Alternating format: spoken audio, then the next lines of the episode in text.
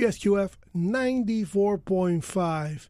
We have a huge announcement. It's like a news alert. It's more important than you know uh, Baghdadi being killed in Syria. Ed Vidal has his first grandson, Yep. Rory Cullen. Rory Cullen. Did he arrive on the Mayflower or no, he's uh, he just arrived uh, Friday at around lunchtime. my God? Congratulations Yep. to victorious Ed Vidal. Yep, yep. And That's what I daughter, meant. My daughter Ingrid and my son-in-law Jed Cullen are very happy, and my wife is in Manhattan in their tiny two-bedroom apartment, helping to take care of the kid. And I will join them uh, from Thanksgiving to through Christmas. That means Katrina's not coming back on all that Well, time. she'll come back to, to get me, and uh, and then we'll drive up. wow, how Yeah. about that? Why drive up, man? This is a nightmare. Talk to Katrina. I just you know my, She's afraid of planes. The se- no, the secret to my happiness is I have a shaving mug that says "Yes, dear." Yes, honey. Honey, Yep. do this, and honey, do that. Right. I call So- it the honeydew, we're the, the fine, honeydew yeah. mug. No, it, it, it's actually um, easier because we have to take a lot of stuff. Yeah. I mean, we still we're still see the trouble in Manhattan. Uh, rents are so high and apartments are so small that, and our both our kids live there.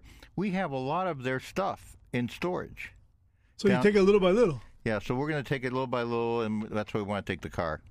Yeah, that's very cool. So uh, it's your first grant, so uh, kudos to you. Yep. Thank you. That means that you, uh, you, your future is bright because you've actually left marvelous, victorious genes behind. Well, that's that's part of it. Katrina gets some of the credit, correct? Absolutely, yes. And uh, and looking at your daughter, I really can't tell. She looks like mom entirely or dad. Well, she's tall and and slender like her mom, yeah. but her skin color is is definitely Latin. Oh, She's more. Uh, she's so not she's ruddy. sexy, baby. Right, What's yeah, right, up? right. She's definitely Latin. There's a little bit of Cubana when she in her. was at um, when she was at Pomona College, and some some Mexican girls were wearing hoop earrings, and it was and they said oh, only only Latinas can wear hoop earrings. Well, my daughter was able to wear hoop earrings too, so big deal there. So, uh, so she somehow, some way considers herself Latina, uh, but she doesn't speak Spanish, or she right, does she does not speak Spanish. zero. Right, but she's no, she's a professional, human resources, uh, works in New York, um, and um, you know she was thinking of going to law school. She was an excellent student in law school, and she did really well on the LSAT. So I helped her get a job in New York at an excellent law firm in Midtown. And one year after uh, working there as a paralegal, she decided she didn't want to go to law school. Uh, she saw that it was it's a real grind, and at that time it was 2010, 2011. The legal profession was kind of in flux. Uh, a lot of the deal flow had fallen off during the Obama administration. Might have been different if he had been there during this uh, Trump boom in transactions. And uh, so she decided to, to just go get a job, and she's done very well. Very cool. All right, so who's speaking to us today? Okay, well, our first caller, uh, it'll be at 6.15, so we'll have time to banter as you requested. Uh, he will be uh, Mike DeGrandis from the New Civil Liberties Alliance. And they are, I would say, classical liberal or libertarian litigators who take on the administrative state. And they have won some victories recently. He'll tell us about it. But I think the main point of his of his of their victory is that the administrative state typically rules by re- issuing regulations, and then they enforce those regulations, and then they have uh, hearing ex- officers to to adjudicate those regulations. So they It- which act like judges. well, yeah, so they, they are actually a violation of the separation of powers principle. And Charles Montesquieu is uh, spinning in his grave because they, they make the law, they enforce the law, and then they, they act as judges on whether you are guilty or not. So And we believe that Donald Trump, as soon as he came into office, he, he eliminated a lot one of of these. his biggest focuses is rolling back the administrative state. And the administrative state hates him for it. And they showed it last night in Washington, D.C. when they booed him. When they booed him, all those guys booing him were either regulators or they depend on regulators. Or they're unemployed. well, they're not unemployed yet. You know what I feel about Washington D.C. You want to drain it, It's you got to pull the plug. Absolutely, the the swamp will not drain itself. You got to really shut down the government. You send everybody off. shut down the government. All non-essential personnel Goodbye. are fired. Right, No- And the note says, sell your house as soon as possible. No, no, no. Yeah, don't give them advice. The other thing that I think the Trump administration is starting to do is relocate a lot of the functions away from Washington. Department of Agriculture assigned a whole bureau of uh, I don't know researchers or something to Kansas City, and they were very upset. And so maybe that will uh, le- lead them to leave the federal government. So that would be good. So Trump is one of the good things he's doing is he's taking on the administrative state, the regulatory state, which is his extra constitutional fourth branch of the federal government. And by the way, I was reading this weekend uh, the New York Times and other newspapers and in Twitter were actually praising the administrative state or the deep state, saying that the deep state is part of the checks and balances. Yeah, a normal check and balance. Normal check and balance. but it's not in the It's. Constitution. It's- it's- Give me a break. And they're not uh, uh, efficient or Yeah. effective at are- being a checks and balance. Unelected, unionized government bureaucrats. They lean completely to the left. They are all progressives. They're Democrats. Their donations are to the Democrat party of government, baby. The party of government, and that's the third we, largest economy in the there, there are world. two million of these uh, of these guys in the federal government alone, and then you have the same problem at the local, state, and local level. So that's a big part of what we have to take on, and I think our it really compromises our freedom to have this big regulatory state in place. And the New Civil Liberties Alliance is a real leader in taking them on. now, you said that they were liberal attorneys, meaning these, S- liber- s- classical liberal in terms of free market civil liberties. Because today, liberals are really progressives; they're socialists. right? They're not really liberal at all. Uh, so these guys are libertarian or classical liberal with a small L. So, in other words, uh, you're going to Adam follow that. Smith and Yeah, you're going to now follow Friedrich that with Hayek. oh, and and and, and John F. Kennedy. And, then I'll say no, no, no, not no. Kennedy, no. Um, Don't go there. Friedrich Hayek, Milton Friedman, uh, Adam Smith, uh, especially Hayek. Uh, did a lot of research into the, the administrative state, and for example, continental Europe tends to have a strong administrative state compared with England and America. The tradition is stronger in uh, in Europe to have this administrative state appointed experts, so-called experts that will run uh, government for us, and we don't want that. They are they They're are not very enemies good. of freedom. They you can never trust them. They're not experts, and they they they are don't have your best interests at heart. And completely conflict of interest voters. Yeah, absolutely. 'cause They'll expand they're government in a jiffy. So that last night they booed Trump because he is breaking their rice bowl. This is their living, whether they work as government officials or they work as lobbyists or contractors or lawyers appearing before them. It's all the same. Uh, Now you saw it live. I didn't watch the game at all. I don't Yeah. follow baseball at all. you don't. How can you call yourself a Cuban if you don't follow baseball? not- I don't A call- Cuban guy. I don't call myself a Cuban. Alvarez, uh, I a don't call run. myself a Cuban. I call myself and an American And Yuli Cuban. Gurriel, another Cuban guy, uh, also. Uh, I was is a season ticket holder for the Marlins for the first four the years. Marlins?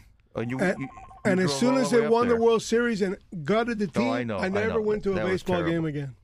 Let's see if this is Mike. This is Michael. Okay, let's get him.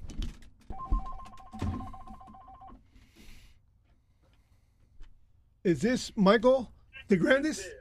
How are you, sir? Thank you for calling the Concrete Conservative. You're live on the air, WSQF. Hi, how are you?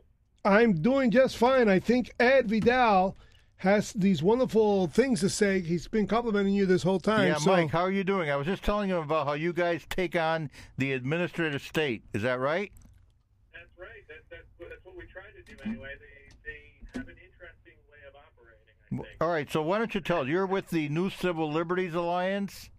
That's right. Okay, so why don't you tell us about what you guys do and then give us your story about what your recent victory?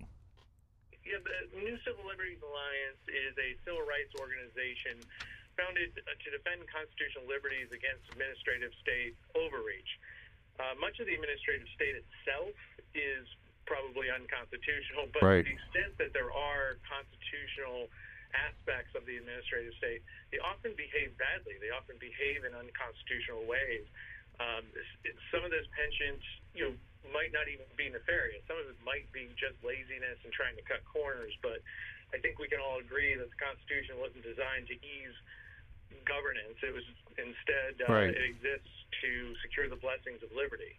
Right. And you know, we are out there to ensure that uh, that that's what the Constitution does, and the administrative state uh, tries to end, around, end run around that. now uh, um, Ed said that you're classical liberals. So we like to the audience to understand the difference because here on the Concrete Conservative, that's obviously something we would like to understand. Sure. Well, I think it's important to note that NCLA isn't a partisan organization, right? And you know, really, I think our foundational principles are more rooted in that classical liberalism, those um, philosophies and principles that grew out of the Enlightenment, the very basis for an understanding that our freedoms exist because we were born with them. You know, th- this is a natural rights argument.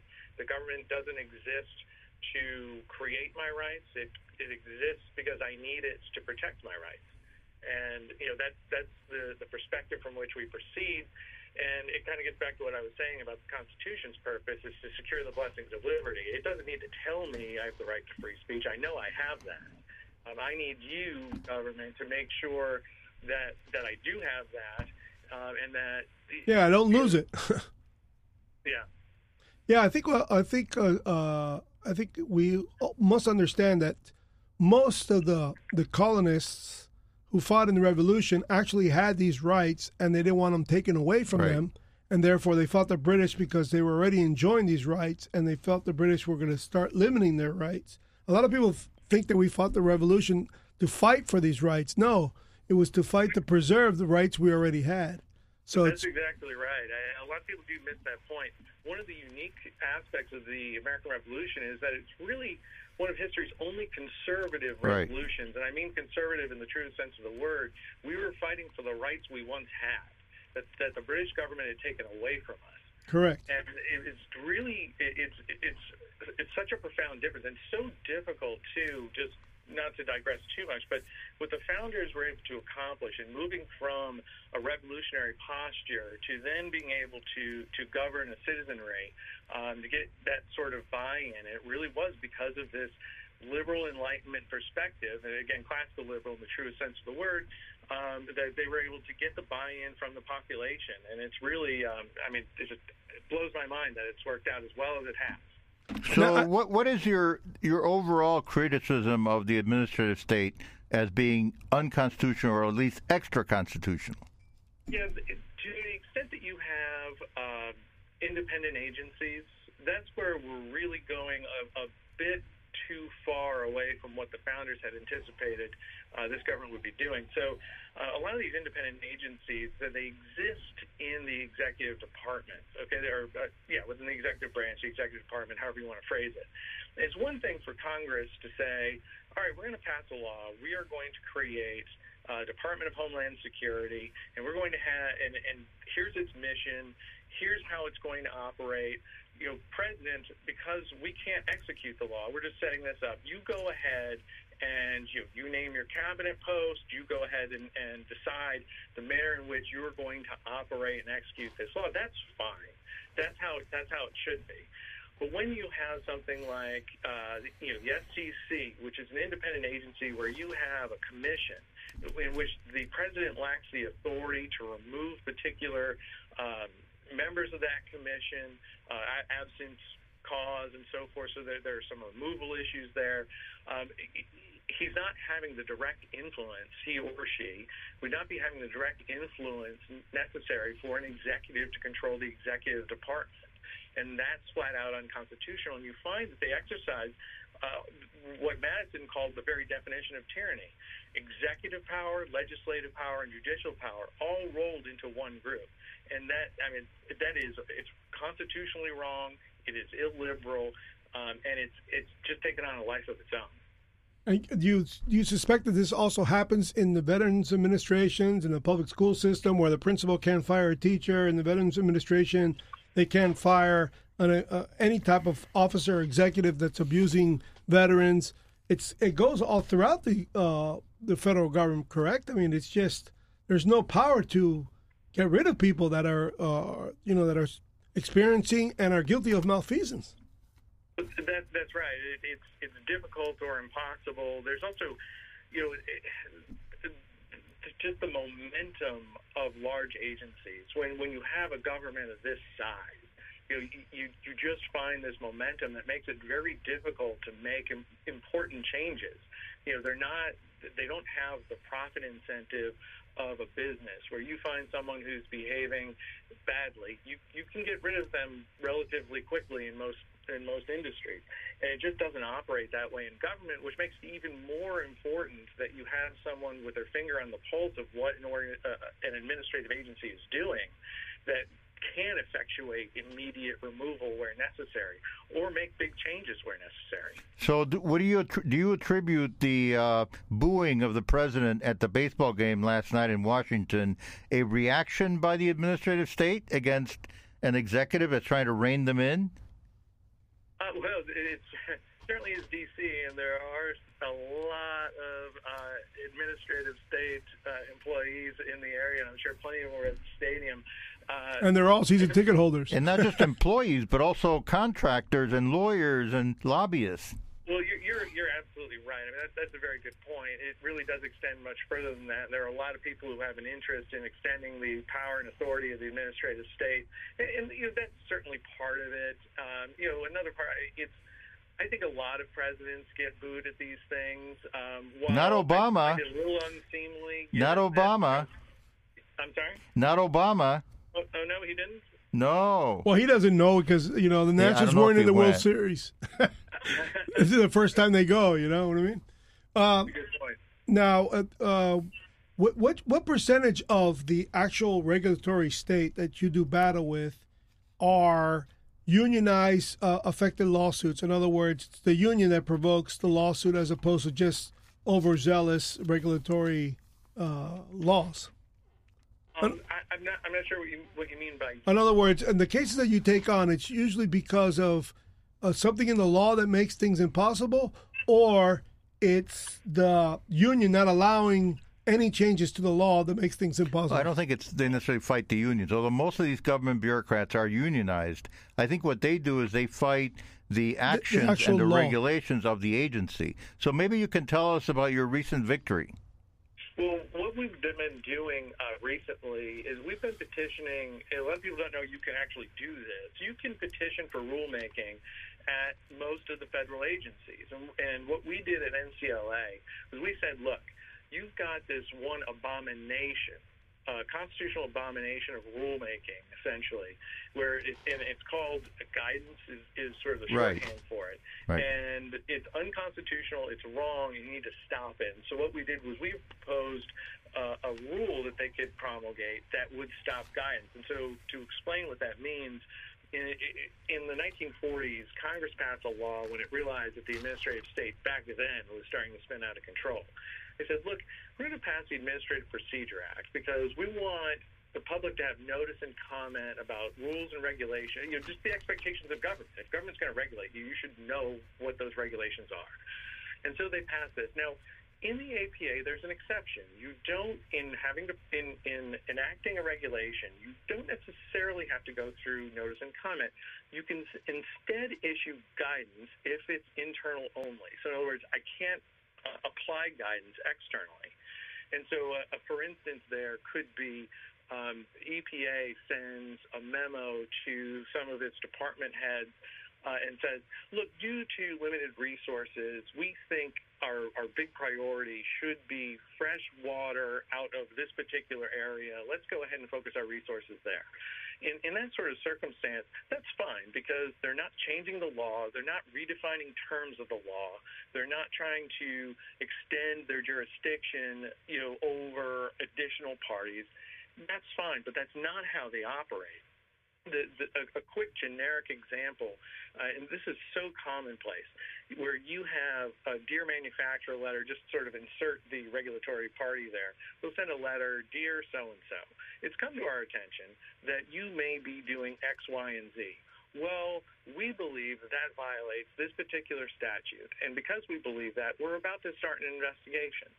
Or you could just uh, affirm for us that you are going to stop doing this, or affirm for us that you'll stop doing this and you'll pay us uh, this penalty. That's regulation by letter, by kind of like you know semi-friendly letter. Plus, it's extortion. Yeah, it is. Exactly. Well, exactly. And I, I I have a, a, a article in Reason on Reason.com last week or the week before where I describe it as uh, you know Don Vito Corleone would call this an offer a regulated party can't refuse. Right. Now let me. And, you know, let- agencies call it guidance. Now, let me ask you, uh, as, if I remember correctly, I think the Department of Education did this with colleges and universities regarding uh, sexual assault uh, adjudication on campus. Is that right? That's right, Title IX. Yeah, it's that's a uh, particularly egregious example. That's right. So what? Did, so what did you guys? Uh, what did you guys do? So you know, so we filed these petitions for rulemaking in an effort to help persuade the government to to to move the ball forward. And one of the reasons why we did that is because we had noticed that the the Trump administration already started making steps in that direction. They had issued a, a memorandum from the Department of Justice. Uh, basically directing federal agencies to not use this type of rulemaking. And so, um, what had happened a couple of weeks ago was the Trump administration issued two executive orders, um, and they're they're really quite remarkable. Um, what they're trying to do is they're trying to eliminate guidance. Now, this isn't the first time presidents have tried to eliminate guidance, but what the Trump administration has done is, is very creative. They've got certain enforcement mechanisms in here that is going to make it very difficult for the next president to just simply undo this with an executive order.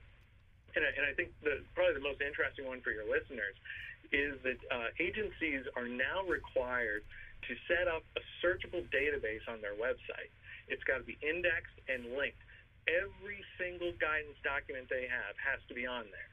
So, you know, and so the, the, the premise here, the purpose of all this, is to give them the opportunity to, that is the public, the opportunity to see what's out there. Like right now, we can't see what's out there. You wouldn't know about that dear manufacturer letter. So many of what of these these uh, guidance documents the government puts out, they sometimes put them out in blogs. I mean, it's ridiculous, and this will be a one-stop shop, at least agency by agency. And, and who knows, maybe an enterprising nonprofit would want to um, to gather all of that information together in one place. Sure, Well, how about- LexisNexis or Bloomberg Law. I mean, you, Well, how about how about the accused uh, giving a rebuttal on these sites? that too. Comments. You know, comments to defend themselves before things, you know, go to I, levying I stage. think this sounds like a good idea for a, a publisher like LexisNexis or Westlaw or Bloomberg Law. Right. That could be. Now, uh, how far do, uh, your cases all end up in the, um, you know, end in federal court, or they usually get settled out? Well, well, with respect to our lawsuits, of course, this isn't related to our lawsuits. With res- with respect to our lawsuits, some of them are in state court because we are also here to fight state overreach. We find a lot of state attorneys general just go completely off the rails, and we try to, to rein them in as well uh, because th- those also impact uh, guaranteed uh, Right. civil liberties um, as well as, as um, federal. When we're dealing with, with federal agencies, we're in federal courts, um, and with state agencies, it kind of depends on the No, circumstance. now, let me ask you what, what part of the Trump administration is doing this? Is this the Office of Management and Budget? Uh, primarily, but um, it, it has started with the Department of Justice. Okay. Uh, they've, they've been behind this, um, and you know we- we've we've gotten a lot of positive feedback from a number of agencies, including the Department of Transportation. I think Good. they appreciate how important it is, and they're a gigantic organization. Right. That would be a huge step forward if they took action on our on our petition. Certainly, they have to take action on the on the executive orders, but I think it, it really put it, it really puts the agencies that are less inclined to go down this road Right. in a, in a much more difficult position where they really have to. Now, let, let me let me say this one one little thing, and I hate to give you the bad news part of this, but the bad news part of this is that these executive orders only apply to federal agencies, not to the independent agencies. Oh, okay. Yeah, well, I mean, we'll, Well, the, the, the, distinguish the two uh, the, the two different agencies. Okay, so yeah. our Tell, audience. tell our audience, yeah. Yeah, so yeah, it, I, I mentioned it briefly before. I think the easiest way to think of it is that the independent agencies are run by commissions, like the Federal Communications Commission, uh, typically, and the standard federal agencies are more like um, executive departments, like Department of of Energy, uh, Department of Homeland Security, Department of Defense, that sort of thing. Okay, so for example, EPA is an agency. That's correct. It Uh, is an agency. It's an agency that often that has a commission. It's roughshod over over constitutional rights. Um, you know, there's some just incredible examples of how guidance has ruined people's lives. And you know, a lot of people think, you know, EPA, we don't want Exxon dumping gasoline in you know the creek behind the house. No, of course we don't want that. But that's not the only thing that they regulate. Uh, for instance, there was um, it was just a few years ago, and I forget his name, but there was a, a man, a, a family in Wyoming, I believe it was, where uh, they wanted to dig a pond and they got like right. state engineers to help them. They they dug this pond, they stocked it with fish. Um, it was you know they wanted their horses to drink there. It ends up being a nice little mini wildlife refuge. They got like bald eagles and stuff. EPA gets wind of it and says sends them a letter and says, look, here's what you, we want you to do. We want you to fill in your pond or give us twenty million dollars. Um, they say these, look, these are. I'm trying to remember whether it was a Waters of the United right. States. I think it was a Waters of the right, United yeah. States type issue, and I think it was related to stock ponds, if I remember right. right. And the EPA says, go ahead and give us $20 million. You know, obviously, they, they don't have, maybe it's not obvious, they, let me say, they didn't have 20 million. And, and if I did, I wouldn't pay it to you anyway. Well, I think it, that was definitely overreach. You know, if you and I wouldn't pond, fill in my if, pond. If you have a, a bathtub on your backyard, the EPA would claim jurisdiction. I, I, I think they might. I think they might. And, and, and what's fun and exciting, uh, maybe. maybe um, I mean, excuse me, but before, uh, what was the motivation to fill in the pond? They're just Who afraid knows? of. They're afraid of more people doing the same. Who knows? Doesn't matter. Exactly. Who knows? I, I, have no idea why they would decide to go down this road. Sometimes you, you have to understand that that you know agency ex- exert just by exerting power ends up ensuring that it maintains its power. If Right. it declines to you know to reach out and expand and keep growing like the monster that it is, I think that there's certain concern that that you know perhaps people catch on and start start chipping away at their authority. and of their budgets. Right, in, in budget. Yeah, exactly. In other words, if they create more regulation, then they need more people to enforce the new regulation. Therefore, they're guaranteed a livelihood because they're always expanding. Right. It, it, yeah, it's a justification for being in the first place. I found more problems. You need to give me more money so I can find even more problems. Um, you know, and and you know, our argument is first of all that's ridiculous. But let's put the policy side aside for a moment. Let's pretend, for the sake of argument, the policy is okay. We think that this that this uh, pond should have been filled in, and and this pond should have been created in the first place. Well, it would, then let's go ahead and go through the APA process. Go ahead and promulgate a rule. Go ahead and make the argument to the public why this should be the case. Go through the procedure that Congress gave you to go through in the first place, and they didn't do that. Instead, they're using guidance to destroy people's lives. You're, you're just left guessing until these executive orders, and that's what makes them fun and exciting. Is that there's a real opportunity now to peek behind the curtain, to see the wizard and how the wizard is is uh, is just manipulating each each and every one of us, whether we know it or not, uh, in the manner in which they're willing to issue. Yeah, but let me ask you. Let me ask you something more radical, going to the roots of the issue. When you're talking about independent agencies like the EPA or the SEC, they are acting as uh, regu- legislators in their rulemaking, however they do it. They're acting as enforcers, so they're the executive, and they often have administrative law judges to adjudicate their enforcement. So That's isn't right. that unconstitutional? That is, that is as unconstitutional as unconstitutional gets. And, and like I said, I mean, that's Madison's very definition of tyranny is when you mix executive, legislative, and judicial functions in one organization. And what's what's what's worse, and, and this is another issue that the president tries to address in these executive orders. And I think he does well, is that with guidance you don't have final agency action, and that's Right. important. And, and directly to your point here about grouping those those three functions, governmental functions, together. If it's not final agency action, uh, Article Three courts, so in other words, the standard federal courts, Mhm. won't review it. The, what the federal courts say, so with, with a dear manufacturer letter, they'll say, well. Well, look at this letter. They say that they might investigate. There's no final action here. You can. Ah, you so that's why they do file it. Wh- which is which is ridiculous, of course, because like you said, extortion is just a shakedown, and so you know you, you find it much easier to abuse the process if you've got all three functions rolled into one, and you can avoid the one out, the the there may be another out with the Congressional Review Act.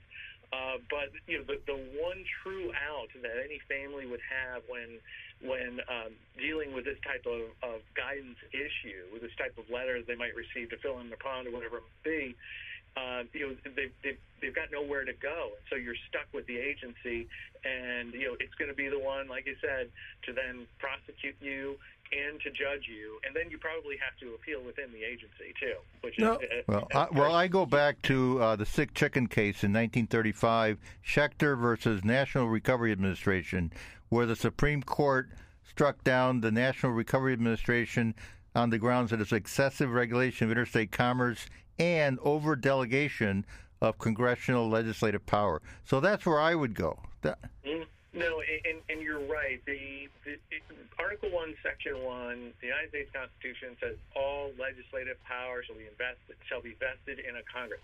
That, that's not just the first article. It's not just the first section. It's the very first sentence. Right. Very first sentence. You can't miss it. You can't miss it unless you're a federal agency and you don't want to see it. Or I'm sorry, unless you're Congress, you don't want to see it. It's really Well- Congress's problem. yep. And quite, quite frankly, you know, it would be interesting, I think, to have a, a, a, a regular podcast of what the founders got right and what the founders got wrong. Because for all of their brilliance in setting up a wonderful system, there are a few things that they missed. And I think that you know, they they did make an assumption. You see it in the Federalist Papers over and over again that they had hoped that institutional and individual uh, power jealousies Right. would help keep the others at bay. They really thought that Congress would want to retain authority over legislative action, Yeah. and that they, that would prevent Yeah. executive agencies Right. from from this type of overreach. But that hasn't happened because Congress doesn't want to make the tough decision. Right. They they want to shirk. They are shirking responsibility, Right. so they can spend their time fundraising. Fundraising, eh, whatever, whatever, whatever their little, you know, self-aggrandizing, and I, and I don't mean to, to bash each and every member Why not? You're Yeah, here. You're here on the go ahead. concrete conservative. You can Go go ahead. ahead and bash every single one of them. I'm sure that I'm sure that there are a couple who are there for the right reasons. Yes. But I Yeah, Find but- them for us and yeah, bring but them to one- the show. But one of them just resigned, Katie Hill. she had the right reason. No, all right. she was good. She's good. I want, was we spreading her her wings. show. Studio visit. yeah. Uh huh. We want her in here. Uh, well, all right. So let me ask you, what what effect do you think term limits would have? Uh, you got to get ready. I, I'm ready to Be ambush careful. you. He's going to whack you. Term, term limits is sort of a bit of a double-edged sword. Thank you. Let, let, let's assume that we can go ahead and and amend the Constitution. We can put term limits in there. I think that you know you have some po- instant positive result. One, you know there there isn't enough time for any individual. Well, I mean we'd, we'd have to figure out exactly what time, but if it was a reasonable period of time, let's say, no individual uh, senator or representative would be able to accumulate so much influence that it'd be worth it to whatever interests that person serves to invest too much in them. Okay. Um, and, and so I think that that would be good. Um, I, I, I really think, though, that you end up losing some institutional knowledge. You might have more Yes. AOCs. Yes. Yes. Yes. I'm with you on that. I'm Okay. really anti Yeah. uh, term limits because it's just too easy. Yeah, but too on the, reactionary. on the other hand, I I, I uh, know uh, Mr. Conyers. Congressman Conyers was in Congress for 50 years, and no, that's was, the fault of his district. Well, there you go. And then uh, when they were reading the when it's they time were to start blaming the when they were bla- uh, drafting the uh, Obamacare, he said, "Well, what's the point of reading it? It's 2,000 pages." Yeah, but I mean, uh, see how we don't really want to uh, attack each other as voters. I mean, we're the ones that do this kind of Yep. stuff. We the ones that keep on uh, reelecting a John McCain who did nothing but sabotage the conservative movement throughout his career simply because he was, you know, somehow A war hero. a war hero in some bizarre way, and, and those who fought with him didn't feel that way about him. So we we live in this world of branding and and, and perpetual uh, public relations in politics that makes it damaging when someone sits there for 20, 30 years. But in the states that have tried term limits, it's been disastrous, and it's disastrous here in Okay, Florida we'll see about federal. And it's uh Yep. and you can't really experiment with it because if you're if I'm right and you guys are wrong, We can't unravel Okay, it. so what about term limits in the federal bureaucracy? Well, I, you know, that's more along the lines uh, of, I think, a, of a better way to maybe approach it all. And I don't know that I'd call it term limits. I mean, I think ultimately the real problem here um, are representatives, senators who aren't really working in the best interests of this country and really working in their own interest. or in the government's interest. Or, or in the government's interest, and I think the way the way to eliminate that is just take the money out of Washington. If you want to get rid of lobbyists, just don't give the, there a reason to be lobbyists. And so, if we take the money away, if the government is less less active in our individual lives, which means we've got to take down the administrative state, we've got to to dial it back. If we allow the states to conduct much more Right. of this regulation, which you know reasonable people can can disagree, agree about how much regulation is right or whether any regulation is right. I mean that that's fine, but if we have to have regulations, it strikes me that most of these are best executed by the states. Mhm. If we if the federal taxes, we reduce federal taxes, allow states to develop revenue streams so that they can conduct this, and again, that would be putting the government closer to the people. It'd be much easier to identify Right. bad, corrupt representatives at the state level. And then the states have to compete. for you to go to Washington in the first place. Right. Less incentive for businesses, unions, uh, whatever interest you may have to hire lobbyists to influence people. You know, I, I, to, to me, that that would be the best way to handle it. The founders didn't didn't see this as being like such a such a big moneymaker for people. I don't Right. think, Yeah. and I think that's part of the problem. Okay. Now, uh, wouldn't, wouldn't- couldn't we cut to the chase by just repealing Amendment 17 and have the states bring back more their involved in our federal well the recall power, Yeah, the ability well, to could be. recall a senator? In other words, State election of senators. not only not only was that ingenious on their part because it obligated us to get involved in state politics to assure that we would get a senator of That's our true. liking. That's true. and you got rid of all that chemistry. Man, it's so easy for us to elect someone who's very popular, very you know charismatic, and then he completely uh, turns on us as soon as he gets to D.C. because the lobbyists grab a hold of him, and we didn't even know it happened. Right. No, I, I think that's ac- absolutely right. I, I, it was a huge, huge mistake to allow for you know general election of senators. It it it, it was not part of the original constitutional design for a reason. The Senate Right. is supposed to be a deliberative body. You know. Well, I mean, the very robber barons themselves accuse themselves of being corrupt among themselves, and and the people bought into it somehow. Right, right. It, yeah, I'm not really, you know, I'm not optimistic. I mean, I'll, I'll sign the petition to, to reconsider that. I'd, I'd be I'd be happy to have the Well- state legislatures pick our senators. Go to conventionofstates.com and check it out because Manny and I are both uh, active in that Convention of States Yeah, using Article Five Yeah. to amend the Constitution without Congress. And uh, the what I'm worried about is term limits becoming more important than repealing 17. And that's the biggest issue I have with Convention of States.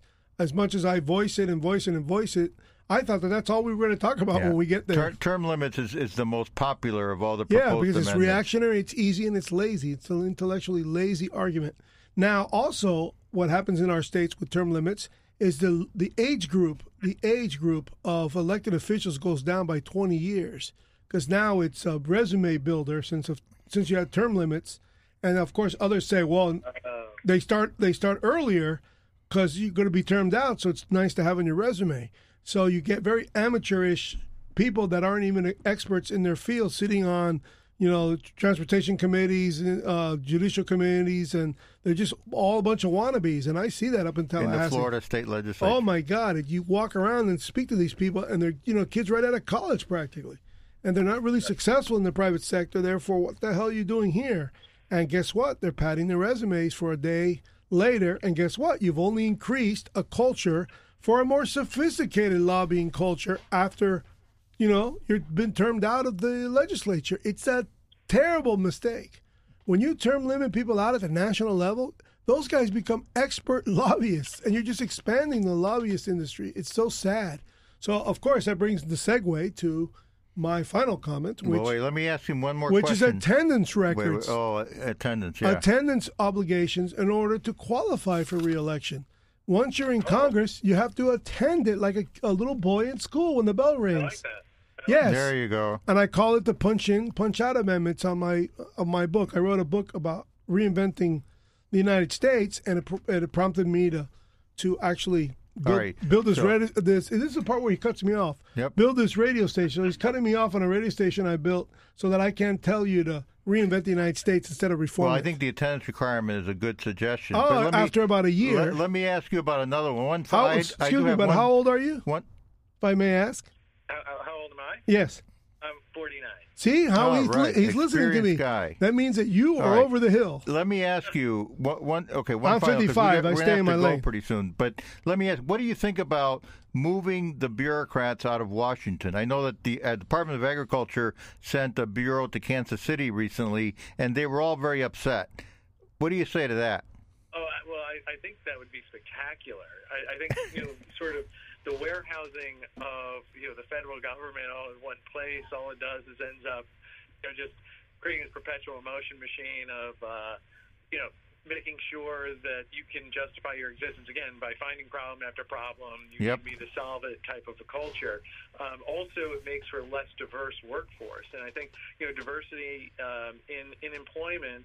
I think is an important thing, and I think part of diversity is where are you from, Right. and I think Geographic. being able to pull more people from wherever the Northeast, Midwest, you know, West Coast, whatever it might be, I, I, I think that would that would profoundly change administrative culture, Mhm. and I think that that would be a very good thing. Yeah. Um, one, and, and along those lines, I heard recently, I just learned about the original First Amendment to the United States Constitution was actually supposed to be um, a, a proportional representation for the House that was built in. I forget how many people per thousand, Right. um, it, but it, it, it was obviously shot down. But it would have been somewhere along the lines that we would have something like 4,000 uh, Right. uh, members of the House now. And I, what's interesting about that is if we were able to expand representation in that way, they couldn't live here.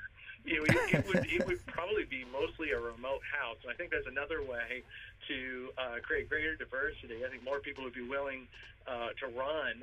You know, to Yeah, but, I mean, uh, but the Capitol steps would have been enormous. They would have. No, no, no, no, no. They would have been the steps of the pantheon. They could Pantheon. have more. Like in England, every member of parliament represents uh, like 300,000 people. And here, every every uh, member of Congress represents uh, almost a million people. Yeah, right, right. Okay, So but we physically- we require them to come to come to DC very much. You know, you you'd basically be working remotely. Yep. Um, and I, I Time think in, time that out. Would, I mean, it's just, it just with you suggesting, or, or at least asking about uh, bringing administrative agencies out of uh, Washington D.C. I think it's a great idea, and I think the same thing may be true uh, if we did that to our representatives. All right. In other words, to expand the body of Congress so that they can't live in D.C. because they're too damn big. Yep. Right. Yeah, and, and they'd be more responsive to the interests of their constituents. It would also tend to to quell this sort of um, hyperventilating over every single little thing. Uh, just because you'd have so many people, uh, and I, I, I'm I'm just throwing that out there. It's something I learned about recently. I thought it was very interesting. well, thank you very much. It's been a very interesting conversation. Thank you, Mike. Thank you. We Had a great appreciate it. I hope to have you back. I, ho- I hope to be back. Thank, you very you. much. All right. Thank you. All so right, here we are at the Concrete Conservative, WSQF 94.5. That was an excellent conversation. fighting the good fight. Yep. He's fighting the good fight. We didn't ask him the magic question, Are you a liberal? He said here. That means he lives there. No, he lives in Washington. Everybody, but no, I think people who work at this uh, organization are usually fairly conservative. If he thought that Schechter versus National Recovery Administration in 1935 was rightly decided, then he's a conservative. Okay, uh, what was the what was the famous case that created the FDA? Uh, it was a That case was that had to created do with in the early processing 1900s. 1900s, early. early. That was in Teddy Roosevelt. Yeah, that the island or the jungle, the book called the jungle. The jungle. By Upton Sinclair. Yes. You're listening to WSQF, the Concrete Conservative. I'm yours truly, Mac, and this is Ed Vidal, is my co-host. Who do I have the pleasure to speak with? I believe you wrote a book called The Police State. That's me, Jamie Ligator. Oh, you got a great last name too, Ligator, like litigator. kind of works. That's correct. Well, thank you very much for calling the Concrete Conservative. Uh, I think Ed's got a couple questions for you that I would Yeah. like to chime in afterwards. Yeah, Jamie, what? Uh, thank you for calling. Where are you calling us from? I live in San Jose, Costa Rica. Oh, okay, Oh, great. the, the freest there. country in the world without a standing army. I love it. Yep, it's a fairly uh, civilized country for being in Latin America. Absolutely, you're so right. And uh, what what what took you there? Are you Costa Rican by by birth, or No, no, I used to live in New York.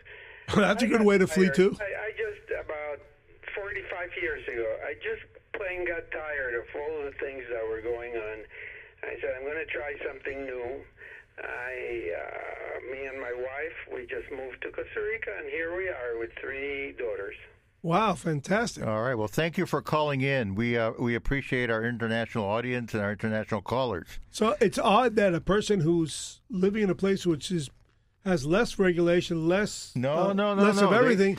you created a book called The no, Police no, State. no. He had a, a run-in with the American. Uh, yeah, uh, uh, prosecutorial system. Oh, So- okay, and so you please let it- let the audience know. on the police state USA, and maybe you can tell us. Uh, and I think that we should tell our audience that you are not the only one who has had run-ins with the like ex- overreaching American prosecutors, both at the federal and the state level, and also uh, with, with not just uh, during the Obama administration, which is really uh, you know considered the worst police state, but also during the W administration and Clinton before that. So why don't you tell Well, us your story? Things that really go back way back because a lot of this is the fault of politicians uh, just over-regulating everything and allowing, basically allowing prosecutors to get away with anything. I I assume that you understand that a prosecutor who does uh, is guilty of misconduct, he will not get punished even after he is found out. Found out. In my book, I have examples of uh, many real life cases in which people, after being in jail for prison for 20 years, are found to be innocent. And then, to make it worse, they find that the prosecutor knew he was innocent from the very beginning. Okay, so give us a- give us a- somebody losing their freedom. What Okay. happens to those prosecutors? Nothing. What happens is absolutely nothing. In Yeah, you'll see it- you'll- we're gonna see it again. becoming judges after a while. Okay, please uh, take like a step back, if you don't mind, to talk about your case in particular.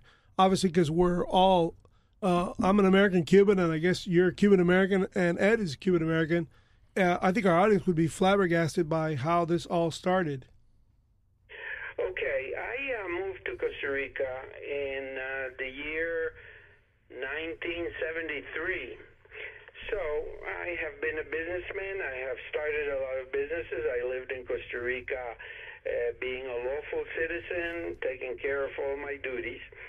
And in the year 2007, in the year 2007, after living in this country for 34 years, I was taking care of my business, and some guys come over.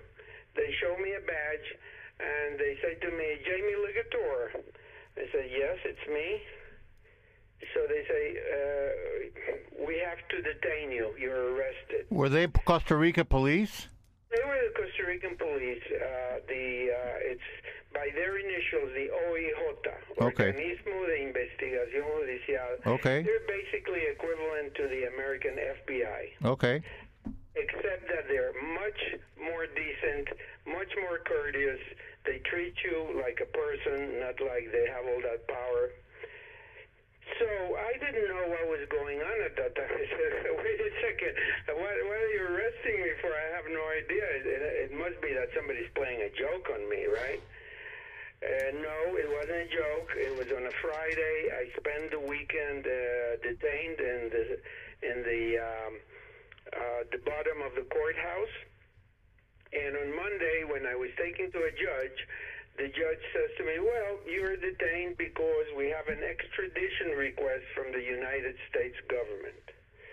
To make things even uh, weirder, the extradition, the indictment had come from North Carolina. I had never, I had never in my life, Charlotte, North Carolina. I had never in my life stepped in Charlotte, North Carolina, so I really didn't understand. All right, so as I kept finding out about it, there had been a group of people here uh, defrauding Americans with phone calls from the United States. No, phone calls from Costa Rica? It was, it was called a sweepstakes scam. Uh, I would say now that I, after examining all the records, there must have been seven or eight different groups doing this. Okay, but were they, were based in Costa Rica? Citizens, Okay, but were they based in Costa they Rica? won the lottery, a, lo- a lottery, and that uh, in order to send them the check, they needed to send uh, the one percent uh, amount for insurance purposes. The prize that they were telling Americans that they had won was uh, roughly, let's say, a half a million dollars.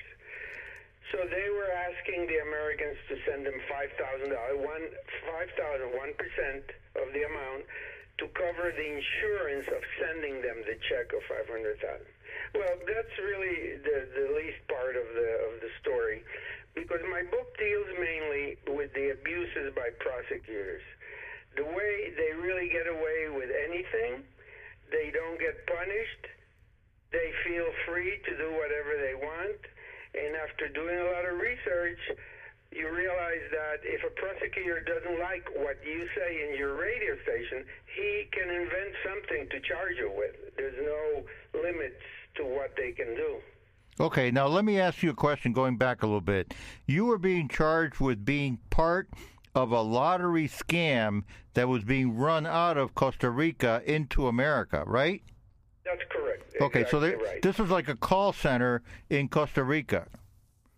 yes, sir. Okay, so I, I I'm familiar with that because I I've been in the outsourcing business. I visited call centers in Costa Rica, as it turns out, by by uh, coincidence. So so they were so they associated you with some other maybe handful of other in, Costa Rican individuals who were engaged in this lottery scam. Is that right?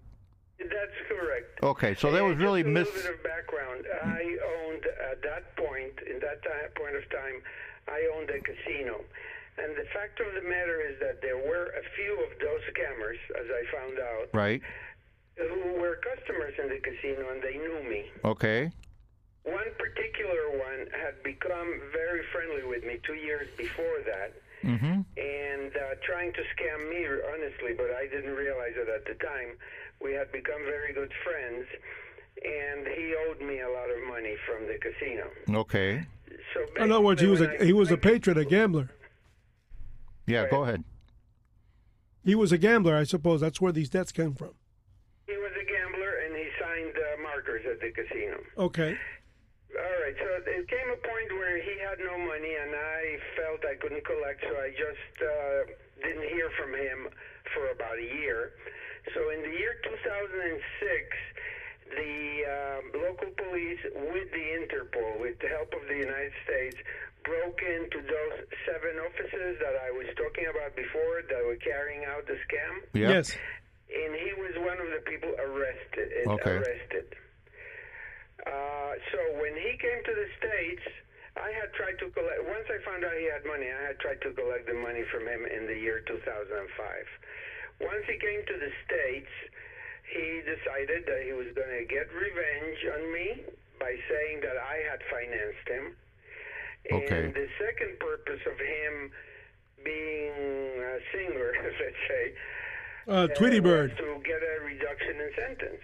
So he wrongly He implicated. became the star witness for the prosecutor. Okay, so he- he was calling everybody out. He was the only detained person who was free on bail and did everything he wanted. Okay, so he was he, he was uh, wrongly implicating you in their scheme. That's that's exactly right. Okay, so did you have a lawyer to to defend you? Uh, yes. And how did that I, go? I ended up calling an old friend that uh, was a known lawyer in Florida uh, to try to find out what is the story in the states because this was a United States problem, not Right. a Costa Rican problem. Right. And after a few months, I had collected enough data to show that not, not only were we not friends, but we were enemies because he uh, didn't want to pay his debt. Okay. So and I had witnesses to that effect. So this is really um, outrageous. So I said to my lawyer in Florida, I said, look, I have collected all this evidence. I have all these witnesses. Why don't you go take this to the prosecutors in the states, show them they're wrong about me, and and ask them to dismiss the case? That's a sounds simple enough, right?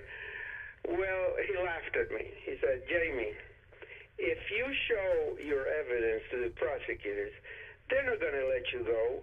They're going to find ways, they're going to look for ways to override your evidence, to counteract it. They want to prosecute you, and that's all they're going to do. Okay, but you still you, you still have to put on your case uh, for your. So, so these were federal prosecutors in the District of North Carolina. Uh, yeah, actually, they were based in Washington. They decided to uh, to uh, try me in North Carolina. yeah, so they could have a jury of their of a bunch of So hillbillies the in people the who had been defrauded. No, a bunch of a bunch of a cracker. exactly what I thought. Yeah, you're the Uh, Latino. Eventually, as the thing went on, there was a judge in North Carolina who was the judge assigned to this, and I had these strong suspicions that they had been buddies and that they wanted this judge. He was terribly uh, tough, and there was no way he was doing anything that they asked for.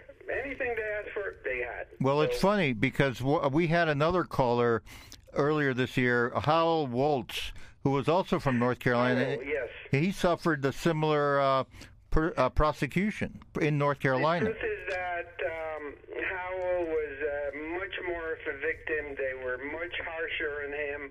What he went through, what he lived through, is terrible. Yep. Really terrible. I feel very bad for him. Yeah, and his his case was not was oh, similar in what ways and dissimilar in what ways.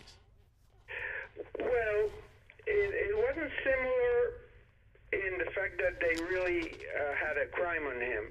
He had uh, an investment house in Bahamas, and he received a three million dollar deposit from an ex-judge.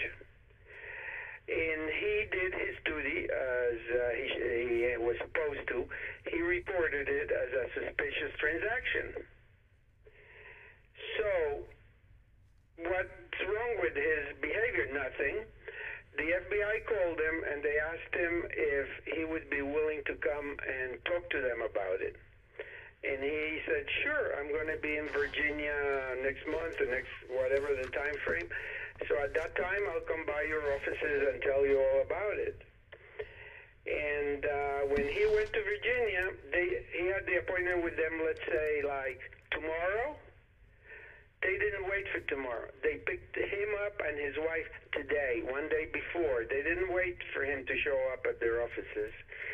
They were they there was all kinds of anomalies insofar as which judge they took him to, uh, et cetera, et cetera. His book is very uh, graphic insofar as all the abuses they committed with him. But in the end, they actually confessed to him that all they wanted is for him to talk, say certain lies about the guy that deposited the $3 million. He was an ex-judge who had some political problems with the people involved. And if he would cooperate with them, nothing would happen. And of course, he, he refused to. Cooperate in lying. He lying. didn't want to tell lies, Right. and he endured uh, a lot of pain. In the end, his wife, who was also jailed, got very, very sick. And the prosecutors just uh, blackmailed him. They said, look, we'll let your wife go if you plead guilty, period. So he had to plead guilty, and they let his wife out of jail. Unbelievable. Well, let me let me go through some of this because So wait a minute, wait. Now we have to go go back. Nazi, Nazi uh, tactics. Yeah, that's complete Bolshevik. You know, Cuban gu- gulag, the whole thing. Um, exactly. Now, in your case, going back to your case, because we don't want uh, we don't want to emphasize his case more than yours. Uh, Right. What is it that resolved your issue, and how much time did you spend in, in jail? Well, uh, as uh, I spent two years in jail in Costa Rica waiting to be extradited. When there is an extradition request involved, the local courts have no choice but to hold you and send you away. So there was no chance of beating the extradition. Finally, in the year 2009, they extradited me to the United States. By that time, I had a plea deal with the prosecutors. Over the two years that I waited for my extradition, I did a lot of studying. and I found out that there's no way in earth that one should go to trial against these guys.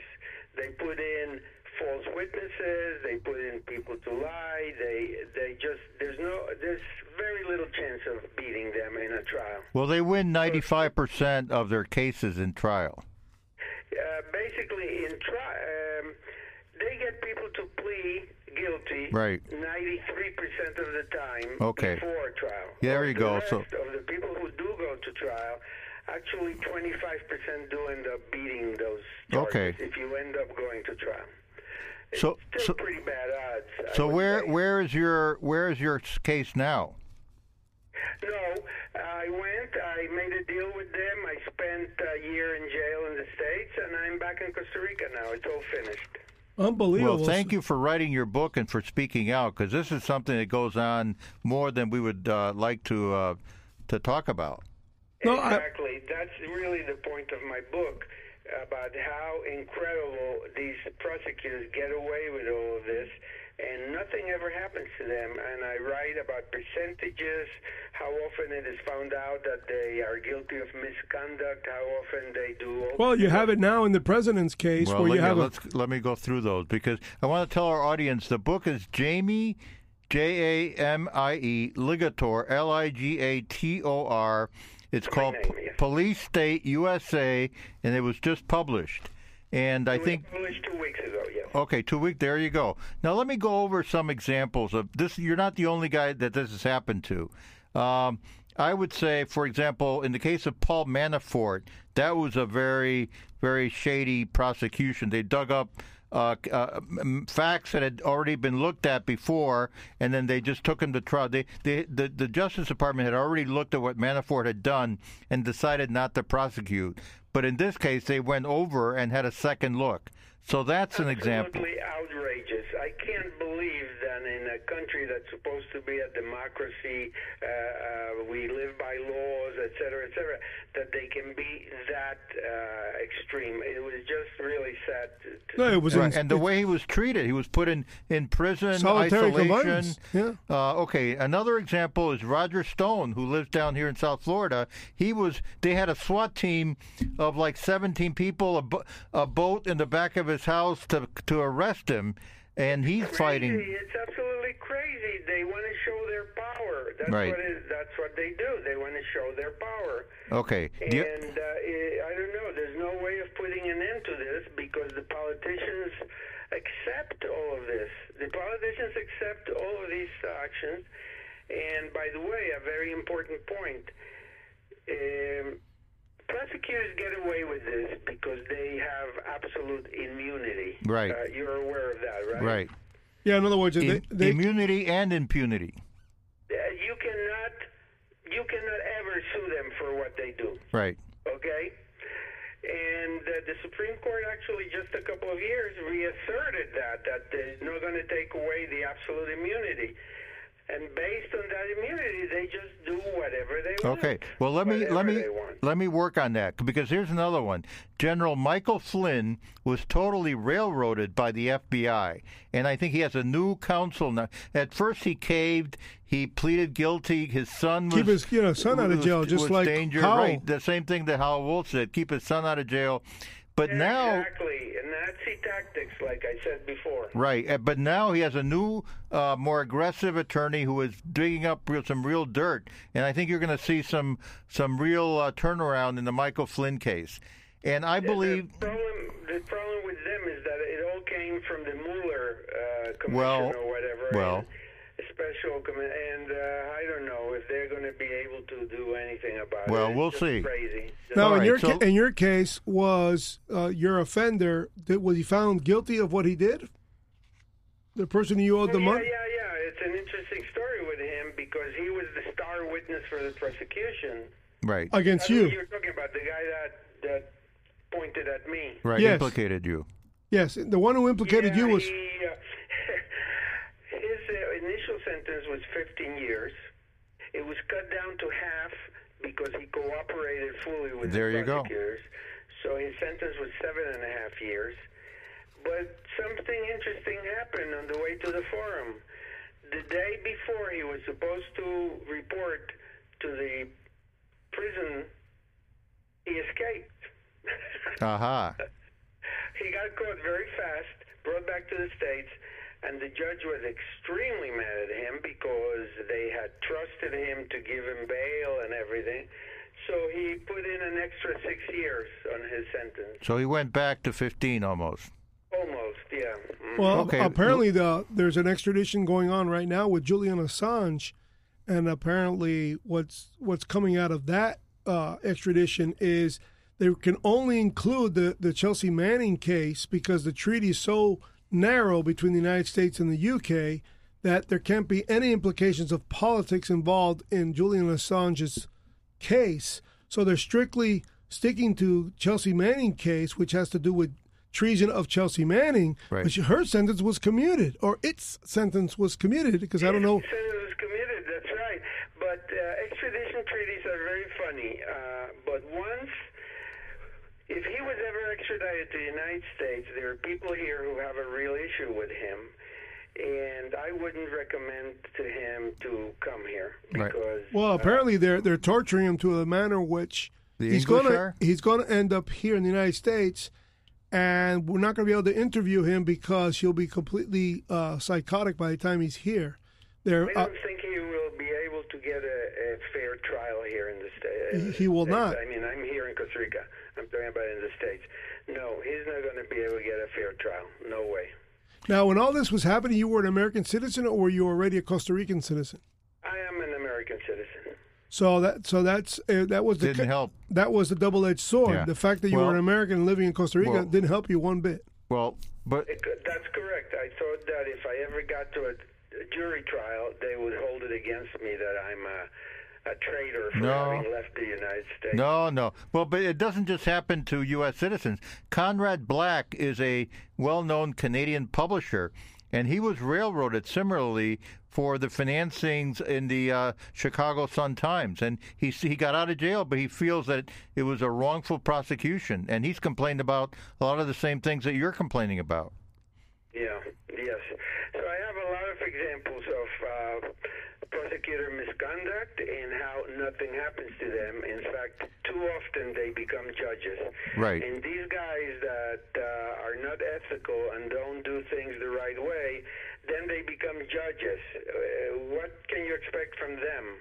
Yeah, really.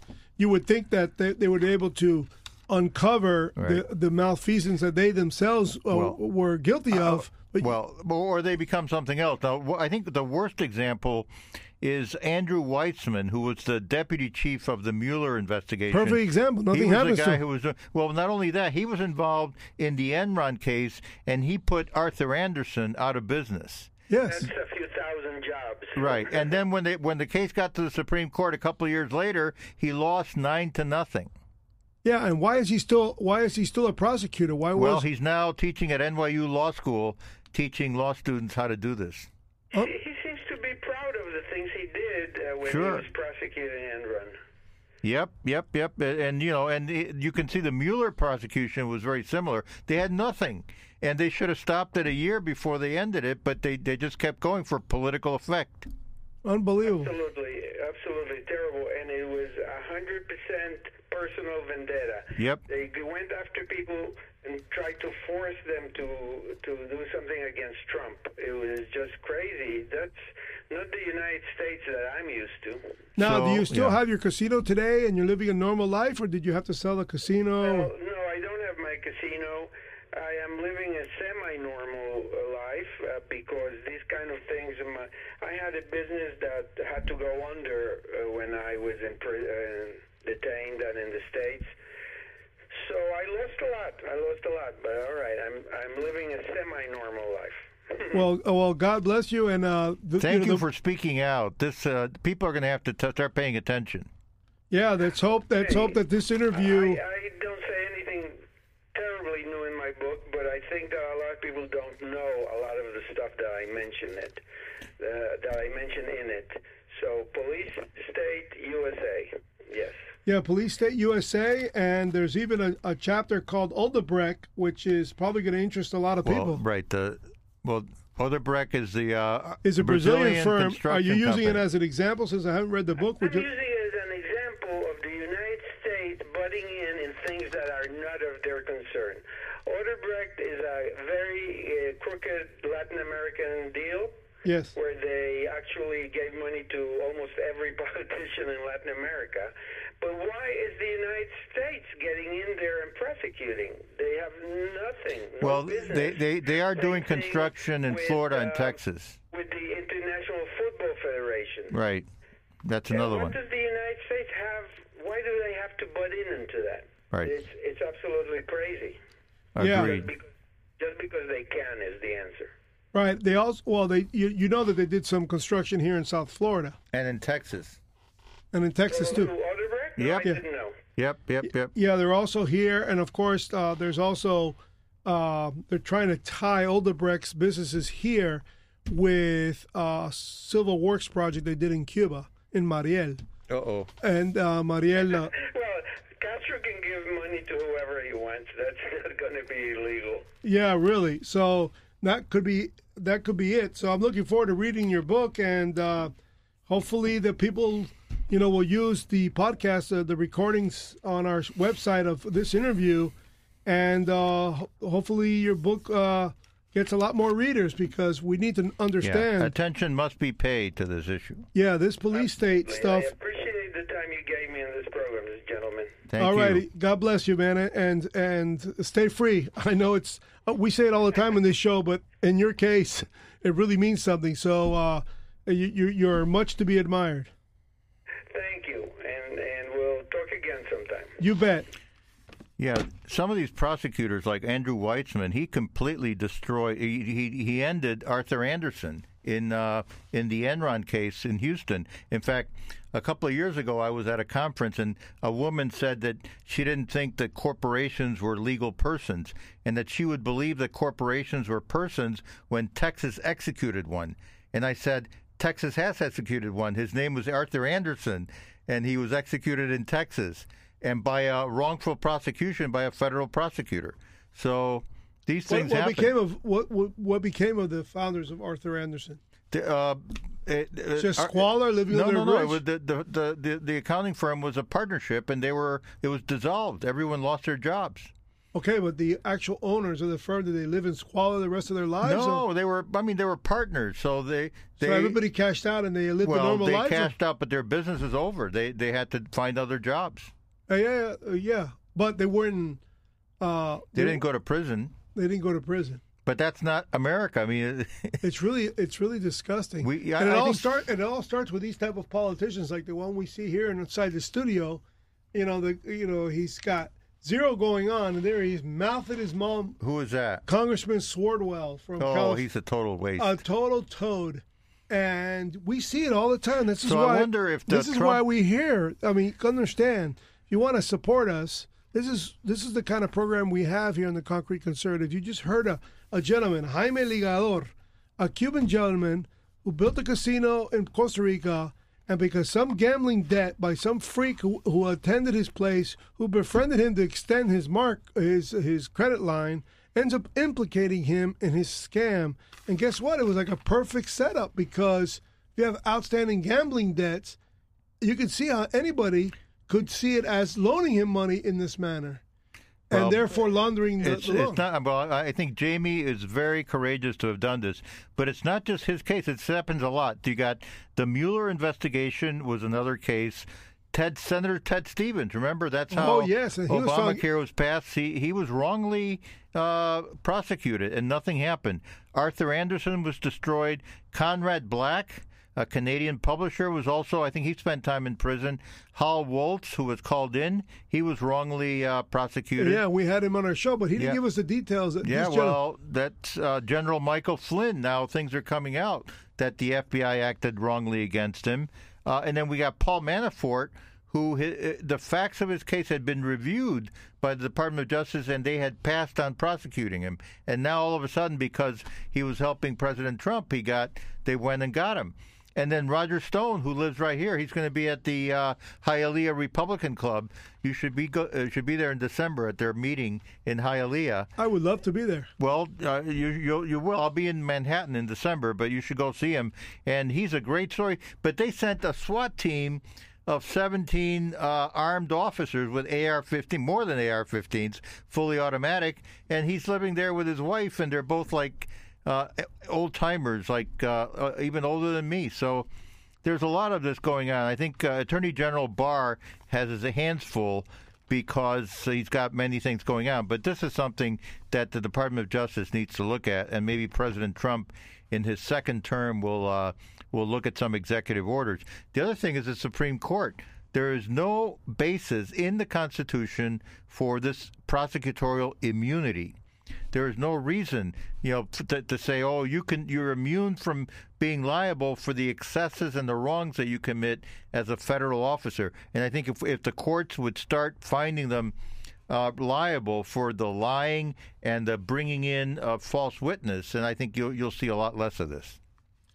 I don't think we'll ever see less of this. Well, we, we got to see less. Absolutely, we're we, never uh, we're, we're never going to see the less of it because. And I think it goes back to what uh, our first speaker, Mike DeGranda, said. We just have to make the federal government less important. But you guys do, say that all the time. Things. But then when you propose an idea that actually will make it less important, What's you that? call us crazy. Oh, okay which is you got to reduce the size of the government yes. in one sweep over a two-week period by more than twenty percent, which means a lot. Fire of all the non-essential employees. Everybody before you even talk about anything At else. At the next government shutdown, fire all the non-essential it's, it's a, employees. It's a week from now. Oh, I hope so. A, a, a, week from now, there's going to be a shutdown for. Uh, there's going to be an impasse, and why would Trump? Want to the best thing to do? Fire, probably get rid of half the people at uh, Nationals Field who are booing Trump. No, you don't understand. With this impeachment going on, they're asking for the Trump to sign absolutely no budget, oh, and then there's right. a shutdown and an impeachment at the same time. Fire them. Fire all non-essential personnel. We're talking in Firehouse Four right now, and it's all a perfect right. opportunity for him to say, you know what, pink slips for everybody. Yep, absolutely. And massive crash of the real estate market in Northern Virginia and Southern Maryland and yep. all of D.C. Yep. Everybody has to sell their stuff and get the hell out of Dodge. And get a job. And guess what? Get a real job. They'll be job. talking about that, and they won't be able to call the impeachment vote. No, no, no. That doesn't See, matter. there you go. No, no, no, no. But You- definitely uh, lay off all the non-essential personnel in the federal government. And also, and All right, so we're going to uh, switch to Jexit, Jewish exit from the Democrat Party with Alexandra Levine. Let's see. This is the Concrete Conservative, WSQF 94.5. You're speaking live on the air. Who do I have the pleasure to speak with? Alexandra Levine. Oh, this is going to be a change of tune. We've uh, we've talked about uh, excessive power on the on the uh, on behalf of the prosecutors in this country. So now we're going to talk about Jexit. I love this name that everything is. bec- Absolutely. I mean, we've been talking for an hour and a quarter about the excesses of the administrative state and the wrongdoings of federal and state prosecutors. And now I want to know why is the Jewish community supportive of such big government? Tell us, Alexandra. Well, the problem is we have democratic socialism that's creeping into our nation. creeping. Jewish. it's already here, man. it's in there. It's already there. Yes. And it's, it's been evolving. And it's very sad that in 2019, the term anti-Semitism is coming to the forefront, especially with the squad. Right. But, but people like Bernie Sanders and Adam Schiff and Jerry Nadler, who are known uh, Jews, and what they do is they denounce their Judaism. They consider Judaism a burden to them. Yep. They do everything un-Jewish because they're globalists, and they want and they want to control you. They want the government to control you and tell you what to do. So they do everything that's un-Jewish, and they're they're being controlled by George Soros, who's a known anti-Jew Jew, and he's Right. a globalist and a communist and a socialist himself. You know, I think you got. I think you all. Um, you sell them short by saying they're anti-Jew when in fact they're just atheists, and people well, who are that's both. That's both. people who are Consider atheists. A burden to them. They consider their religion a burden to them. Well, I don't believe They what I'm the point. everything un-Jewish. Well, Um, I think you should go ahead and call them what they are. Call them atheists. You know, they can say they're Jews because they were born Jews, but they're not. No, they, they well they Bernie they hate Sanders is the only one that's come out and said I'm an atheist. See Um, what I mean? I didn't even know that, and I yeah, just said Adam it. Schiff Yeah, Um, atheists there's uh, nothing- operate differently than we than we uh, God fearing people, and you know only atheists only atheists will rationalize the irrational, and that's the vast majority of the power base in the Democratic Party are atheist people. Even Pelosi, who's sitting there, Italian descent, you no, think she's, a Catholic? fake Catholic. Yeah, she's an atheist, and uh, they believe in government. So, what is it that the Jews are planning to do in order to? They're probably the key to New York, the key to Massachusetts, the key to all those northeastern states is the Jewish vote. The only vote where the Jews are swing voters, I think, is Florida. Yeah, that's true. That is correct. Florida, and there's a lot of Jews in the Texas area, in Houston, uh, and Dallas, Fort Worth. Yeah, but they're Um, conservative. I'm sorry. They're conservative. I lived in Houston for four years. And you know that the Jews are conservative. That's Mostly, very rare. for the most part, they walk to the synagogue. Right, there's a lot, right? But there's a lot of um, moderate Republican Jews. There are a lot of Democrat moderate Right. uh, Jews um, that are crossing over. So I tour all over the country, and I speak to the Jewish community all the time, and I've been going to synagogues nationwide. The average American person does not believe in democratic socialism. They will not vote for it. They will not accept it. They won't tell you to your face that they'll vote for Donald Trump, but when they go into that ballot box in November, they will. so we are going to get our 40 state landslide. I'm sorry. Are we going to get that 40 state landslide that I've been predicting? I mean, it, it can be done. I mean, the more democratic socialism, again, is pushed to the forefront, the average American person is not going to vote for it. They will deny it, they will reject it. I But- mean, the economy is doing really well under President Trump. And, you know, promises made. Okay, so now we have we have a situation where, since I stood corrected, are you still on the air? Yeah, I'm clear. Okay. Um, so if if New York can't be swayed by the Jewish vote in in, in New York City or There's, there's certain parts of New York. Manhattan is tough. Brooklyn can be swayed. Um, certain parts of Long Island and Staten Island can be swayed. You know, there's a there's a renowned Jewish man named Dov Hikind. Now he is a registered Democrat, but he votes Republican. Right. And he works hardcore every single day in Brooklyn, in Williamsburg, and other areas to get Jewish people to vote Republican. And that's what he's going to be doing. And and I I work with him. Okay, but Um, what? But le- I've been reading that there have been a lot of. Yeah. I've been reading there have been a lot of attacks in New York City on Jews. Are they waking up? Yes, they are. And that is the whole point of Jexit. We have people that are giving us their testimonials. We're interviewing them. They're telling us that the Democratic Party has left them. They feel that it's left them. They're seeing the light like the African community, or excuse me, the black community saw in 2016 and 2018. And they're starting to cross the aisle. They really are starting to cross over the aisle. Okay, now we had a guest here.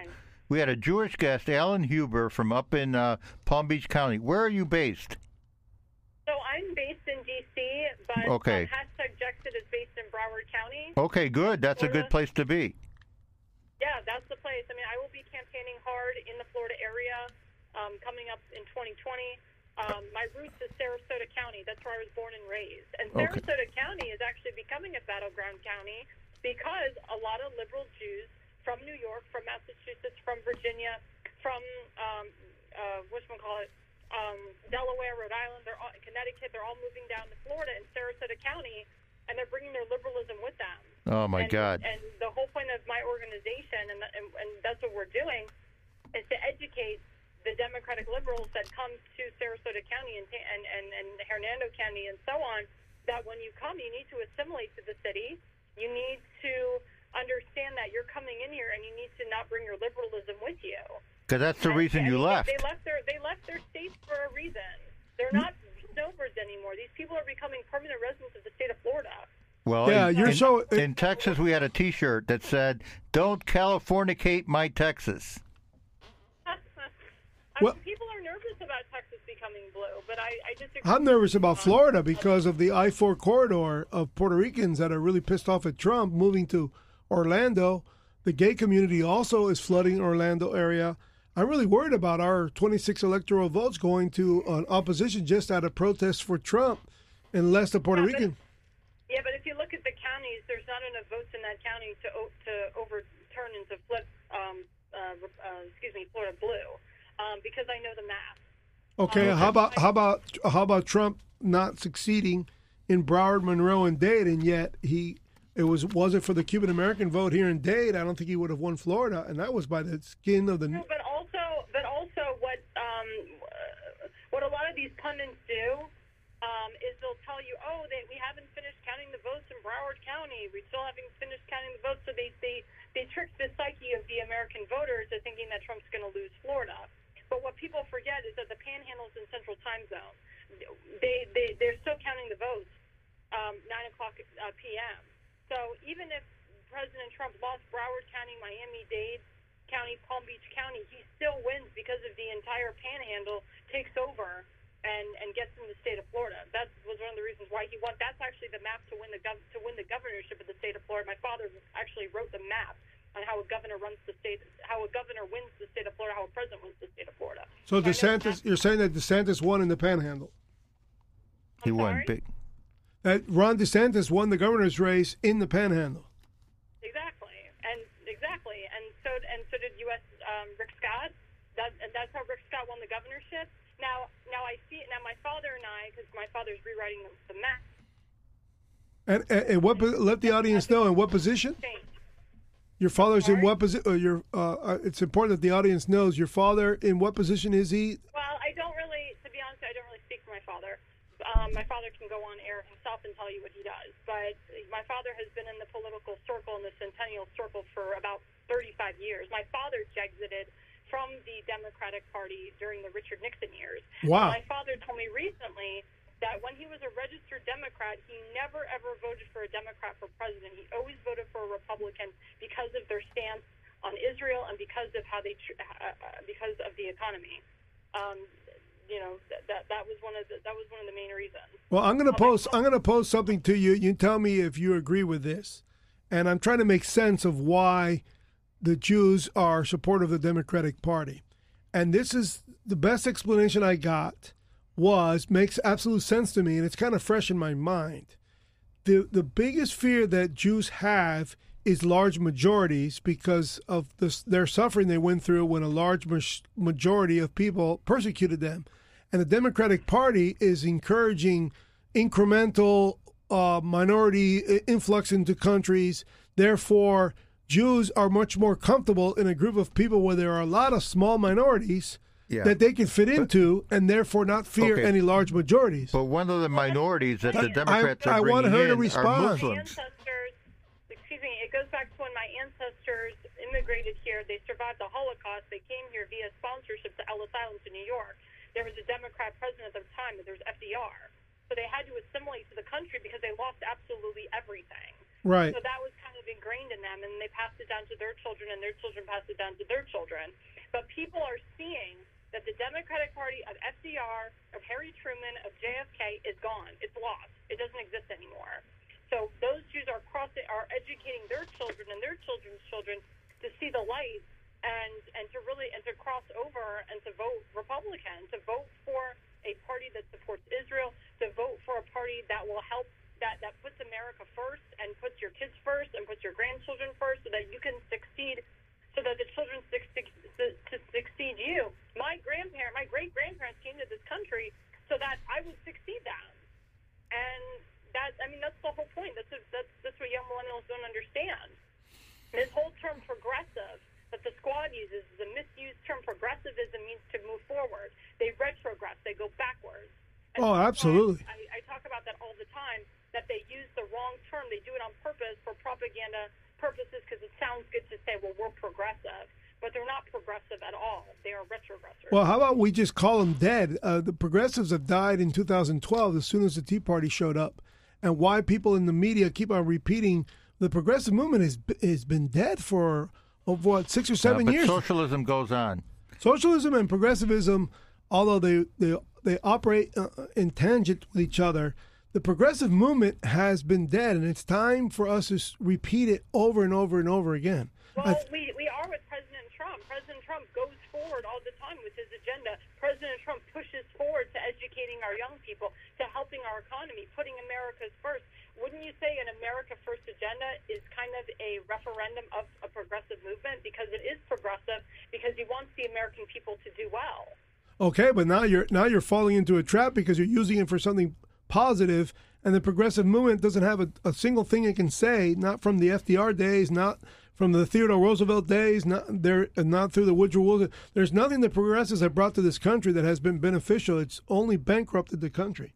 I'm, uh, not, I'm not talking about we need a progressive movement. I mean, not, I'm sorry, a progressive group. I'm saying the, the word progressive, if you identify it in the dictionary, Oh. it means to go forward. Right, right, right. But we can't use that word anymore. It's already been misused. Let me finish my point. It's Okay. a very important point. Alexandra. I, I go all over the country and the world, and I talk to a lot of people. Yep. Now, Alexandra, let me ask you. She wants to finish her- News, Okay. When I watch Fox News and I see a rally in New York City with Ocasio Cortez and Bernie Sanders, and they say Congresswoman Ocasio Cortez, the progressive. It is a misleading headline that the media puts up. She is not progressive. Yeah, she's regressive. Yes. Her. Well, she's So socialist. my point to the to the young millennials, which I have to educate as myself a young millennial, because Ocasio Cortez has four million Twitter viewers, which are all young millennials. The young millennials need to understand that the term progressive is being misused by the left, by the squad. The term progressive, if you look it up in the dictionary, means to go forward. Right. President Trump wants to push this country forward. Right. He is the one progressing the American dream. Okay, That's now let me ask you about some specific candidates.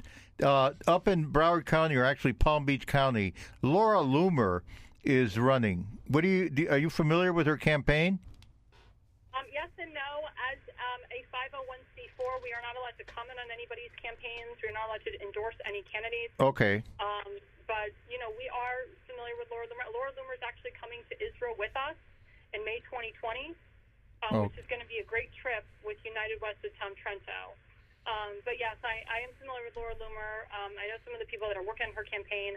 I think she's I think she's great for putting herself out in the ring. She's a fighter. Yep. Um, you know, and I think it's going to open up the door for more young Jewish Republican women to to run for office and young women in general to run for office. There's not a lot of Republican women in Congress or in the Senate. And I think this will really open up the door to that. And I give her a lot of credit for doing it. Um, you know, I, I wish, you know, I wish her success um, in what she does.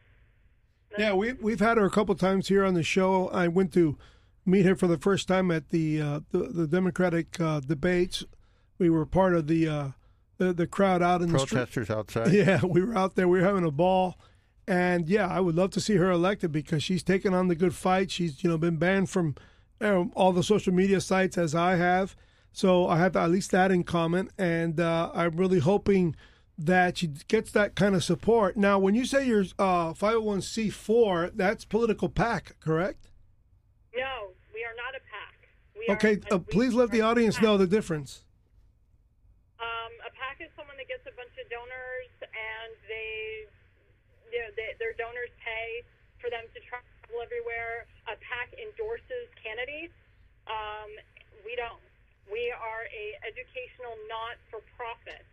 Um, a 501c4 is an educational organization. Um, that's the difference. And, And we're grassroots. We're grassroots. We're a grassroots coalition now.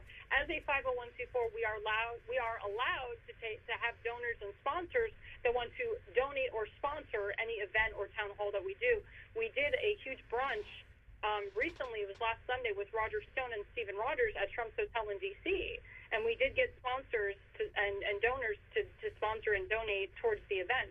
We will be doing town halls nationwide where people can sponsor and donate um, to come to our, to to, uh, to to host um, or not host, excuse me, to donate or sponsor the event. That is proper protocol. A PAC is completely different. Okay, can you give us your website? Yes. So the website is jexitusa.org, J E X I T U S A.org. That's our that's our website. If you want to go to Israel um, with us, like I said, we're going in May 2020. We're taking reservations now. It's going to be a beautiful trip. It's going to be five days in Jerusalem, three days in Tel Aviv, one day in Beersheba, one day in Tiberias. We will be visiting the new embassy in Jerusalem. We will be hopefully meeting David Friedman, our U.S. ambassador to Israel, as well as other dignitaries and ambassadors, former ambassadors. Um, and we will be going to the Golan Heights and seeing Ramat Trump, the famous Ramat Trump. It's a very, it's going to be a very historic trip. Um, if you've never been to Israel before, a tour is the best is the best way to go. If you haven't been to Israel in ten years, it's great to go again. Yeah, you're actually enticing me. I've never been to Israel, and I've always wanted to go. There you go. So this I is- mean, it's- this is the know, time. Tom Trento does a great job um, with this uh, with um, this trip. He's been putting on these these trips for a long time now, almost ten years, and he gets about hundred people plus, and we go everywhere and we explore the country, and it's just it's going to be wonderful. It's going to be Now, beautiful. I and what's the co- what's the cost for the trip? Let our audience know. Do they? Uh, well, we're doing. We have a, a five hundred dollar deposit right now. A first deposit is due December first. Um, the whole trip altogether is about four thousand dollars. You do get a hundred dollars off your final um, purchase of the trip. Wow, that's really That's- exciting. It's a, good, it's a good price for ten days. Now, go ahead and and repeat that website again, because this is radio. You have to do everything twice. Yeah, Jex- JexitUSA.org. J E X I T USA.org. Wow, that's fan- that's fantastic. Now, is there uh, is there anything else that uh, in Israel that uh, will have you to believe that uh, Netanyahu's victory is going to expand itself, or or is it going to Well, stay? who in- is the prime minister of Israel well, today? I, I think that I think that we're going to go to a third election, um, which Netanyahu, uh, Prime Minister Netanyahu, didn't want to do because when you go to more and more elections, it kind of in, it, it- the Prime Minister thinks that it will lessen the chance of him to be reelected again. Right. Um, that's why he didn't want to go through a third election. Um, but unfortunately, that's what's going to happen. Um, it all comes down to Avigdor Lieberman. To be honest with you, he's the tough Russian Jew um, that's in the mix. I mean, he could end the whole thing right now by just being a part of um, Bibi Netanyahu's government. Um, but he's causing a lot of um, struggle. well, he probably he wants probably Well, something that Netanyahu doesn't want to give him. He, he wants to be That is prime correct. minister. But the thing is that Netan, Bibi Netanyahu is very heavily connected with the Haredim. We call them the Hasidim, the very religious group. And um, Avigdor Lieberman has an issue with the Haredim because they do not. uh, They're they they're the exception to the rule in serving the army. Um, in Israel, you, you are required at the age of 18 to serve men or women. Yeah, everyone. But there are exceptions to the rule. There are exceptions. The Haredim, of course, they are the religious sect of Judaism. They're ultra Orthodox. They do not work on Shabbat. They do not um, use electricity on Shabbat. They keep kosher inside and outside of their home. They walk to shul, and they're it's a very. I mean, they, they're the ones that practice Judaism the most, and they're the exception to the rule in terms of serving. So Avigdor Lieberman is trying to change that so that the Haredim does serve the army, and you know it's it's you know it's an issue. It's a big it's a big issue.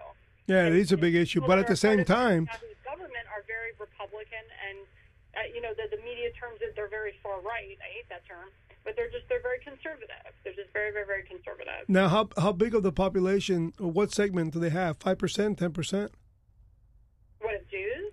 Of among among Israelis? What a half percent? million Jews that live in Israel. No, but the No, ultra no, conservative. the ultra conservative. What What's percentage uh, are they? how, how large are they? what percentage? Are, I'm sorry, I misunderstand the question. what percentage of the Jews are ultra conservative in this uh, extreme party that doesn't get drafted? Oh well, is it, I'll be honest. It depends where it depends where you live. So if you live in Jerusalem, the majority of people that live in Jerusalem are Orthodox. If you live in Tel Aviv, the majority of the Jews that live in Tel Aviv are more secular. Right. It just depends on uh, it depends on what what area of Israel that you live in. I would say that Israel has become more secular um, in the last 15 years. Okay, I- so I- now now now the people get a um strictly because I'm learning and I want the audience to learn too. Yeah. In the parliamentary system in Israel, how is how do the voting pr- uh, precincts take place per se? Is it by districts Pe- or people vote for a party list. a party list, and the list has to be approved by the party? Right. And they have numbers by yeah. by who gets the. So there's one guy, two number one, number two, number three, number four. It's a yeah, right. Yeah, they set like they set up like a system like Avigdor Lieberman. I'm just saying, for example, like he'll have 10 people in his in his um, uh, government, and then In his party. His. In his party list. amount of people in that government. Now you're talking about cabinet, When you- his I've never voted in an Israeli election before, so I don't want to say. Um, but you know, when people are going to vote, they're voting either for the Likud party, the the Labor Party, the Kadima party. They're voting for different parties. Yeah, they vote for And- parties, not for the individual And- and- and candidates. they have to get to 60 votes. Has to be 60. So the reason that there was a runoff is because there wasn't 60 votes. I mean, the reason that Netanyahu wasn't declared the winner is because there wasn't 60. But at the end of it, with the other added votes. Net- through President Rivlin, President Rivlin decided that Netanyahu got more of the majority. He has 28 days to form a government. Plus, he was added an extra 14-day extension to form the government. Because he did not form the government, he turns it over to his opponent, the Blue and White Party, and they give them 28 days to form the government. And if they can't form the government in 28 days, then you go into another election.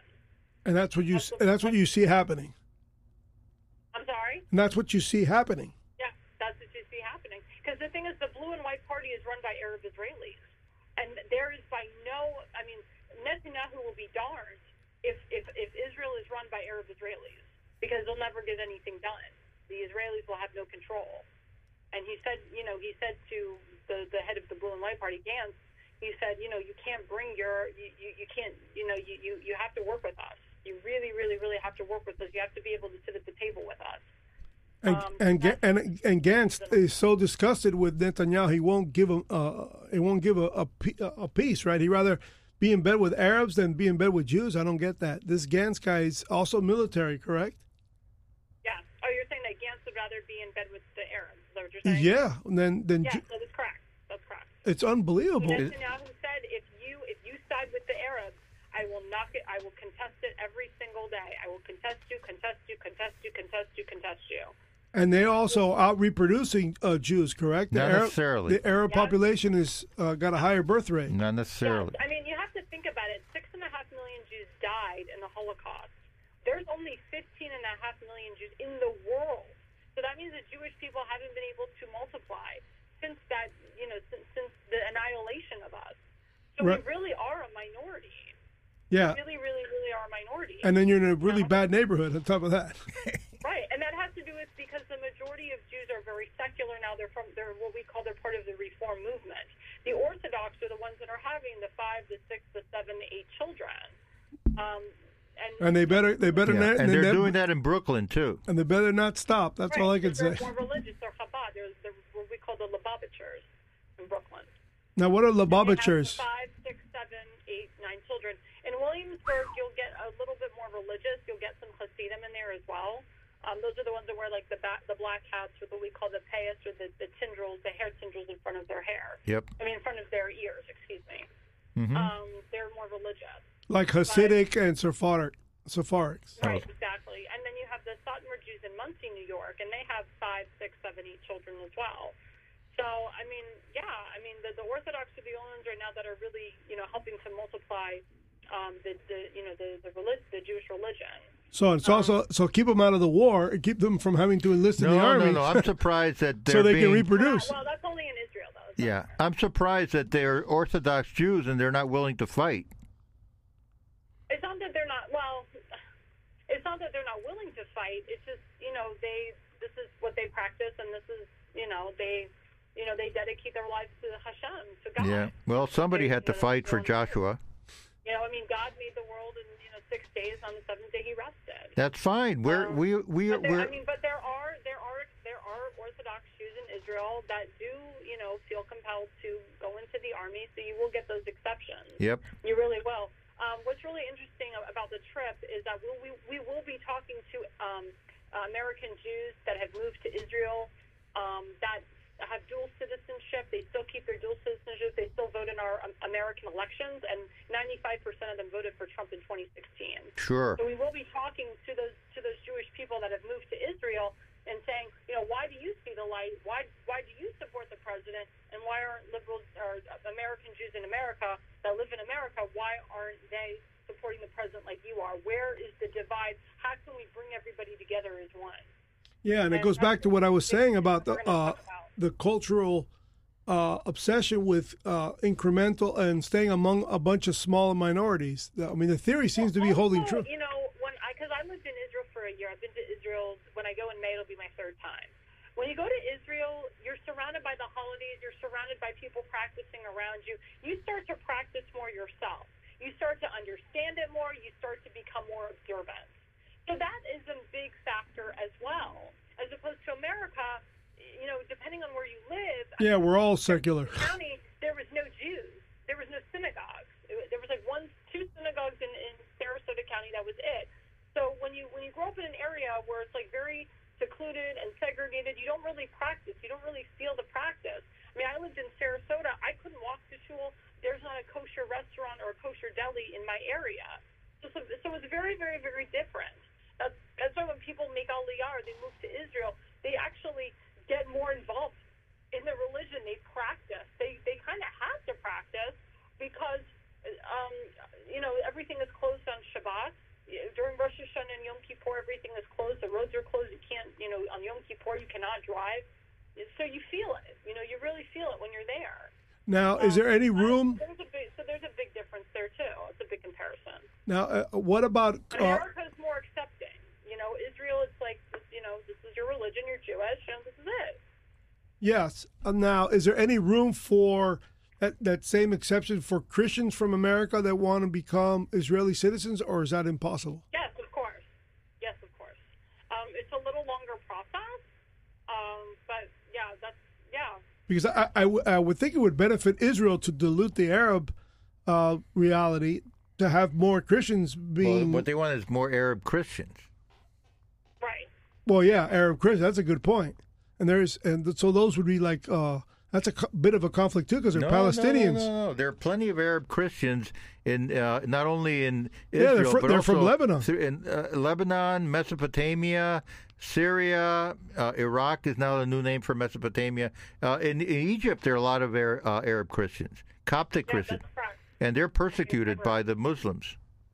So is there? Um, this is solely for the audience. The audience must be uh, really enthralled with these ideas because you know you know our radio station. I Is, also going to make the point, which I didn't, is that hashtag Jexa, we're an all-inclusive group. So we work with our Christian brothers and sisters. We work with blacks. We work with Hispanics. We work with Native Americans, Asian Americans. So we don't. We're not just. We don't just have Jews in our organization. We work with everybody. Um, so that's a big difference between us and a lot of groups out there. And to come to Israel, you know, everyone's like, "Oh, do you have to be Jewish to go?" No, you don't. You can be Christian and come to our group. You can be, um, you can practice whatever religion you want and, and come to Israel with us. well, what I want to do is is what I'm, I'm dying to do as like a bucket list uh, as a Catholic myself is to walk from Jerusalem to Emmaus, um, from the you know from the Old Testament. it, yeah, the New Testament. Yeah, fr- sorry, from the New Testament. Yep. And uh, I've always wanted to do that. Of course, if I went with you all, I wouldn't be able to do that, but that's okay. You might be able to go on your own trip. Well, Come we, on. well I, I have to take a look at the trip, but I, I think we may be going to where Jesus was born, yes, um, where Jesus walked, um, and we'll definitely be visiting the famous Church of the Holy Sepulchre. oh my God, Right. yeah, that'll that'll drop me to my knees. Yeah, Yeah, just that's. I mean, President Trump went in there too. I mean, it's very. It's. I've been in that church. It's extremely historic. Um, and you you, yeah. you get the feeling. Oh yeah. I mean, well, well, when we go to the, the Western Wall, we call it the Kotel. I mean, you feel God's presence there, and a lot of you know Christians go in there. They write a message, a prayer, and they stick it in the wall. It's very significant, um, and it's just everything in Israel is just extremely historic and beautiful. We have the Christian quarter, the Jewish quarter, the Arab quarter. I mean, you get so much um, from being there. You never want to leave. To be honest, with you. I mean, I was I was sad when I had to leave after living there for a year. And the the the, the, the Israelis are, are are really nice people. They love Americans. They protect us. They stand side by side with us. It's not what the media perceives it to be. It's not uh, you know an, a, a war zone. You know, it's it's just it's such it's such a beautiful beautiful country. I felt safe living there than living in New York City. To be honest with you, and a lot of other people have said that to me as well. Okay, here's another. Here's a uh, here's a, a misogynist question from a male. It um, is is it true that you get to see uh, bikinis and M16 rifles on the beach? Yeah. Oh, that's so sexy, man. okay, guys, you heard it here Well, we on Blink Radio. here. Bring your AR-15. Bikinis and AR-15s. Palestine and in Jerusalem. And oh, and just to let you know, on our trip we will be heavily guarded and protected by the Israeli Defense Force um, because we are a tour. You know, we'll be using charter buses, which are more safer than using the regular community buses. But you know, we say Baruch Hashem, praise be to God. There hasn't been a suicide bombing on a bus in a very, very, very long time. Um, but but being a part of a tour, you know, we have insurance, so we always, you know, we, we protect, you know, the people that are with us. You know, one of the main things that people ask us before going to the trip is, oh, is there, we gonna, is there, are we going to be protected? And there's Israeli soldiers all over the place, all over the place. Like I said, you you feel safer walking there at three o'clock in the morning by yourself than walking New York City at three o'clock in the morning by yourself. Well, that is. Uh, I think this is the. I think this uh, this is the moment in time where if I'm ever going to do something, it's time for me to just go. just do it. You know. Yep. Gotta go. Yeah, and I get to meet you, and uh, uh, hopefully Laura Loomer is going to be going, right? So you said Yep, that's she's definitely going. Yep, she's going. So We're- it's like- trying to get a whole group of people going. so. The Star of David is pointing right on my forehead, and it's time for me to just get up and go. Well, thank you, thank you very much for the call. It's it's been very inspiring, and as a Catholic, you know, we we're taught to to feel and, and to feel Jewish. Uh, we just we're Jews, and uh, it's just it's all my Catholic friends have been to Israel already, and uh, it's time for me to be part of the uh, part of the team that has gone. There you go. We would love it. We would love to have you. We'd love to have anyone that's listening, um, you know, to your show. Um, it's gonna, like I said, it's going to be a great trip. I'm very excited. I haven't been to Israel in 10 years. I'm way overdue. Um, my father is actually, my parents are going to be coming on the trip. Uh, my father hasn't been there since 1997, so he's overdue. Um, but it's it's so, like I said, Israel is so historic. Um, it's such a wonderful, wonderful place. Now, do you have Yeah. sibling? Do you have siblings, or are you the I have an older sister. I have an. She went um, when she was 17. She went on a um, on a, a, a conservative Jewish group called USY, which stands for United Synagogue Youth. Um, she did a. Um, it was a six week um, tour. It was five weeks in Israel, one week in Europe, and she had the best time of her life. I did Birthright at the age of 18. That's a free trip. Um, it's a 10 day trip for young uh, Jewish Americans. Uh, it's part of the Hillel organization. And then I did a study abroad with the conservative yeshiva um, when I lived there um, for about a year Well, before I went to NYU. Okay, so uh, I mean, it's great. now uh, uh, yeshiva is what for the audience? That means a school, right? Is it, yeshiva stands for school. So conservative yeshiva means it's a mix of boys and girls. Um, when I was there, there was girls becoming rabbis, girls becoming cantors. We call them women of the pulpit. Um, and I did all Judaic studies there. I'm a cantorial soloist today, meaning that I can go to any synagogue in the country in the world and conduct services. And I, I'm certified to do that. Um, and it's just, you know, it was great. I met such wonderful people, and I literally lived five minutes away from the prime minister's humble abode because Israel is such a small country. Everything's kind of on top of each other. Um, but I lived in a very nice area in Jerusalem. And I'm actually a direct descendant of a prime minister, Moshe Sharett, who was the second prime minister of Israel, the first foreign minister of Israel, or finance minister of Israel, excuse me. And um, so that's so. So in terms of prime ministers, you know, I take that to heart, especially with Bibi Netanyahu. He's the longest reigning prime minister in the history of Israel to date. And just his history and his background and what a great man he is and, and how learned he is, how he's kept the country of Israel safe since he's been the prime minister. Um, you know, I take that to heart. Yeah, you must have been uh, you must have been really impressed when. Uh, time I go, it's a different experience. Uh, so you must have been very proud of uh, of the Republican Congress when they invited him personally when Obama was shunning him, Mm-hmm. and the Congress extended an invitation. And, and I show you the young millennials the contrast between when Barack Obama You don't have to say it; we kind of know. brings Netanyahu to the White House. It's day and night. And also, Prime Minister Netanyahu has a very strong relationship with Jared Kushner, which is President Trump's son-in-law. He's known him since he was a young child. So there's history there. I mean, they've been good friends for many, many years. There's history there. So I think it, I think that's why I see Jewish people now waking up to see that we need to stand side by side with, with our biggest ally, Israel. We actually do trade agreements with Israel. We use their agriculture. We use their intelligence. We use their energy. We use How, their how, and It's there, really important that we keep that alliance strong. Not, don't- to mention a, a lot of people well, uh, I'll, I'll just tell you guys something. In Florida, um, Governor Scott, or former Governor Scott, now U.S. Senator Scott, he formed what we call FIBA, which is called the Florida Israel Business Accelerator. That is a trade agreement with Israel and Florida. And we use their Israelis' agriculture, their energy, their commerce, and their technology, and their intelligence.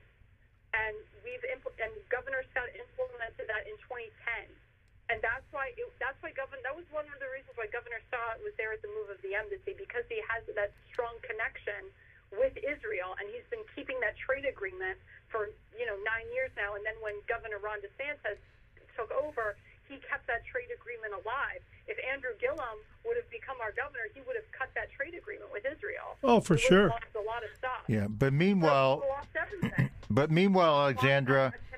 We here in here in Broward County, it looks like Sheriff Scott Israel is going to get reelected No way. because of Jewish and African American support.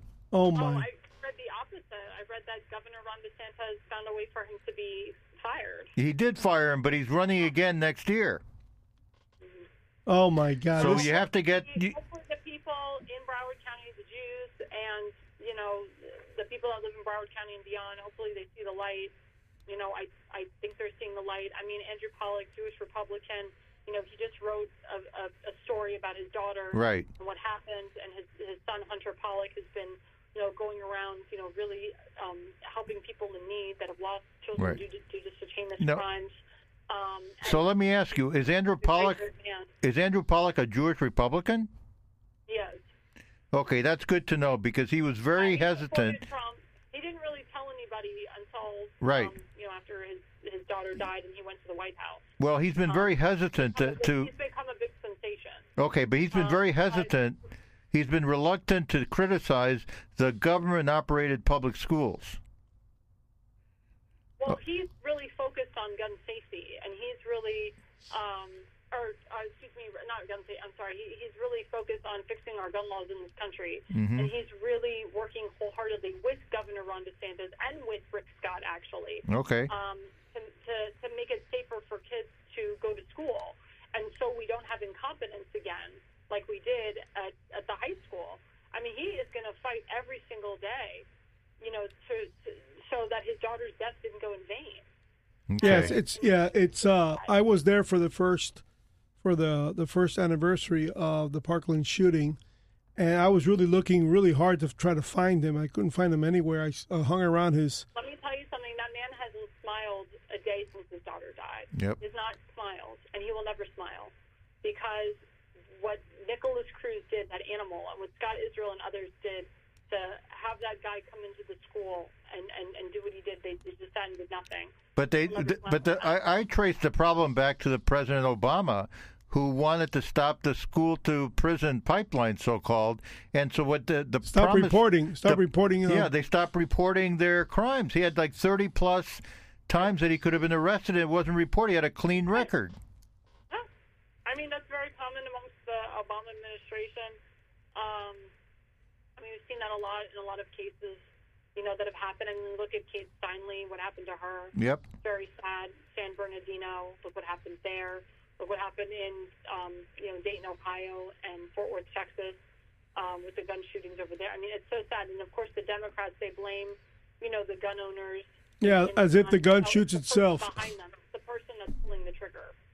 Right. Yeah, there's uh there's an opportunity um, to somehow uh, a really I'm really anxious to uh, meet Mr. Pollock because he's probably the only person at this moment in Florida who can really put a, a shine a light on something I've been working so hard for, which is to put parents in charge of schools by calling uh, intra-school votes. And uh, I need to vote. I was the first to use the law in Florida's history. It created a legal uh, precedent but I feel like I've done more more bad than good because I haven't been successful at getting it amended so that parents don't have to vote against teachers in these elections. And I believe he's the person who could probably uh, help me with that because if you put parents in control of the money, uh, once they win the election, they get the building. They don't have to pay rent for the building. They take the school district school from them, and you can arm the teachers. You can put up the signs that says that we use deadly force to protect the safety of our children, like they do in Tennessee and Kentucky. You'll al- always be in control of the school budget, so you can. The, the sky's the limit. What can happen, and it's the most important educational amendment in probably in the history of the United States, and it happened here in this town, and it was the the, the reason for building this radio station because I lost my freedom of speech in 2013 doing this, Oh wow. and uh, that's my metamorphosis to keep kids safe is to have parents deciding if the teachers are armed or not, or anybody else in that matter, and that signs be put up like they have in other states where it clearly says uh, uh, we use deadly force to protect the security of our student body. It, it's a warning to anyone: your life is not worth anything in the, uh, the your life is not worth anything in this school, and the signs are just up there. And uh, he's the only he's the only person I can think of that could carry this baton because he's an affected party. And Ron DeSantis is just waiting for this support to be drummed up. Uh, I've spoken so much about it to him before he was uh, governor, and uh, it's time. I'm running out of time because my daughter's already a senior, and uh, I've been doing this since 2013. So if there's Well, do it for my grandson. if there's ever an opportunity to pull this off, and if you have any opportunity, uh, we'll, um, I'll make sure that you have my number after this interview. But if there's ever an opportunity where you know he's going to be present, and we can meet each other, and you introduce me, uh, uh, we would be really doing a service because Florida is the only state of the 50 states that has a direct ballot parent trigger law. No, no, and and you can always follow him on a Twitter account. Um, Well, I, I do I do that, but he doesn't. Uh, I have a problem with Twitter because I don't think anybody hears me on Twitter. I think I've been blocked on Twitter, and I just can't believe that I can make as many comments as I have and I get no traction whatsoever. So I think I'm being blocked. Either that, or I'm just really terrible at it. But I don't think I can reach. I don't think I can uh, meet him that way. It has to be person to person, and the issue is too important for it not to be person to person. Um, well, if there's an event in the area and who's going to be there, I'll let you know. yes. Yeah, thank you. Well, thank you very much for the call. That ends our program for tonight. And hopefully you'll call us back. Yes, definitely. I enjoyed it. Thank you. All right. Long live the kingdom of David. Jexit. Yes. Thank you. JexitUSA.org, everybody. Thank you. God bless you. Take care. So, uh, that's There been you go. You might get a trip to Israel out of this. no. And a connection to Andrew. as- uh, you hear what you just said? I will have to pay for me to go to Israel. Okay, so I'm not getting a trip. You're I'm not just- getting a trip? I'm not getting a trip. That means I, I should pony up as a good old Republican, pay for it, get no freebies. But I think it's time, you know. I think Yeah. it's uh, if ever I'm going to do it. I mean, what am I waiting for? How many more signs? I shouldn't go by myself. Take your daughter. Huh? She's going to be graduating from high school. Give her that as a high school gift, Yeah. graduation gift. Wow. I mean, does uh, you know does Adam, Adam- Knight mess around Adam or what? Levinson wants to get on. Well, let's end our show. Let's end the Concrete Conservative show. Stay free, my friends. Back in a moment.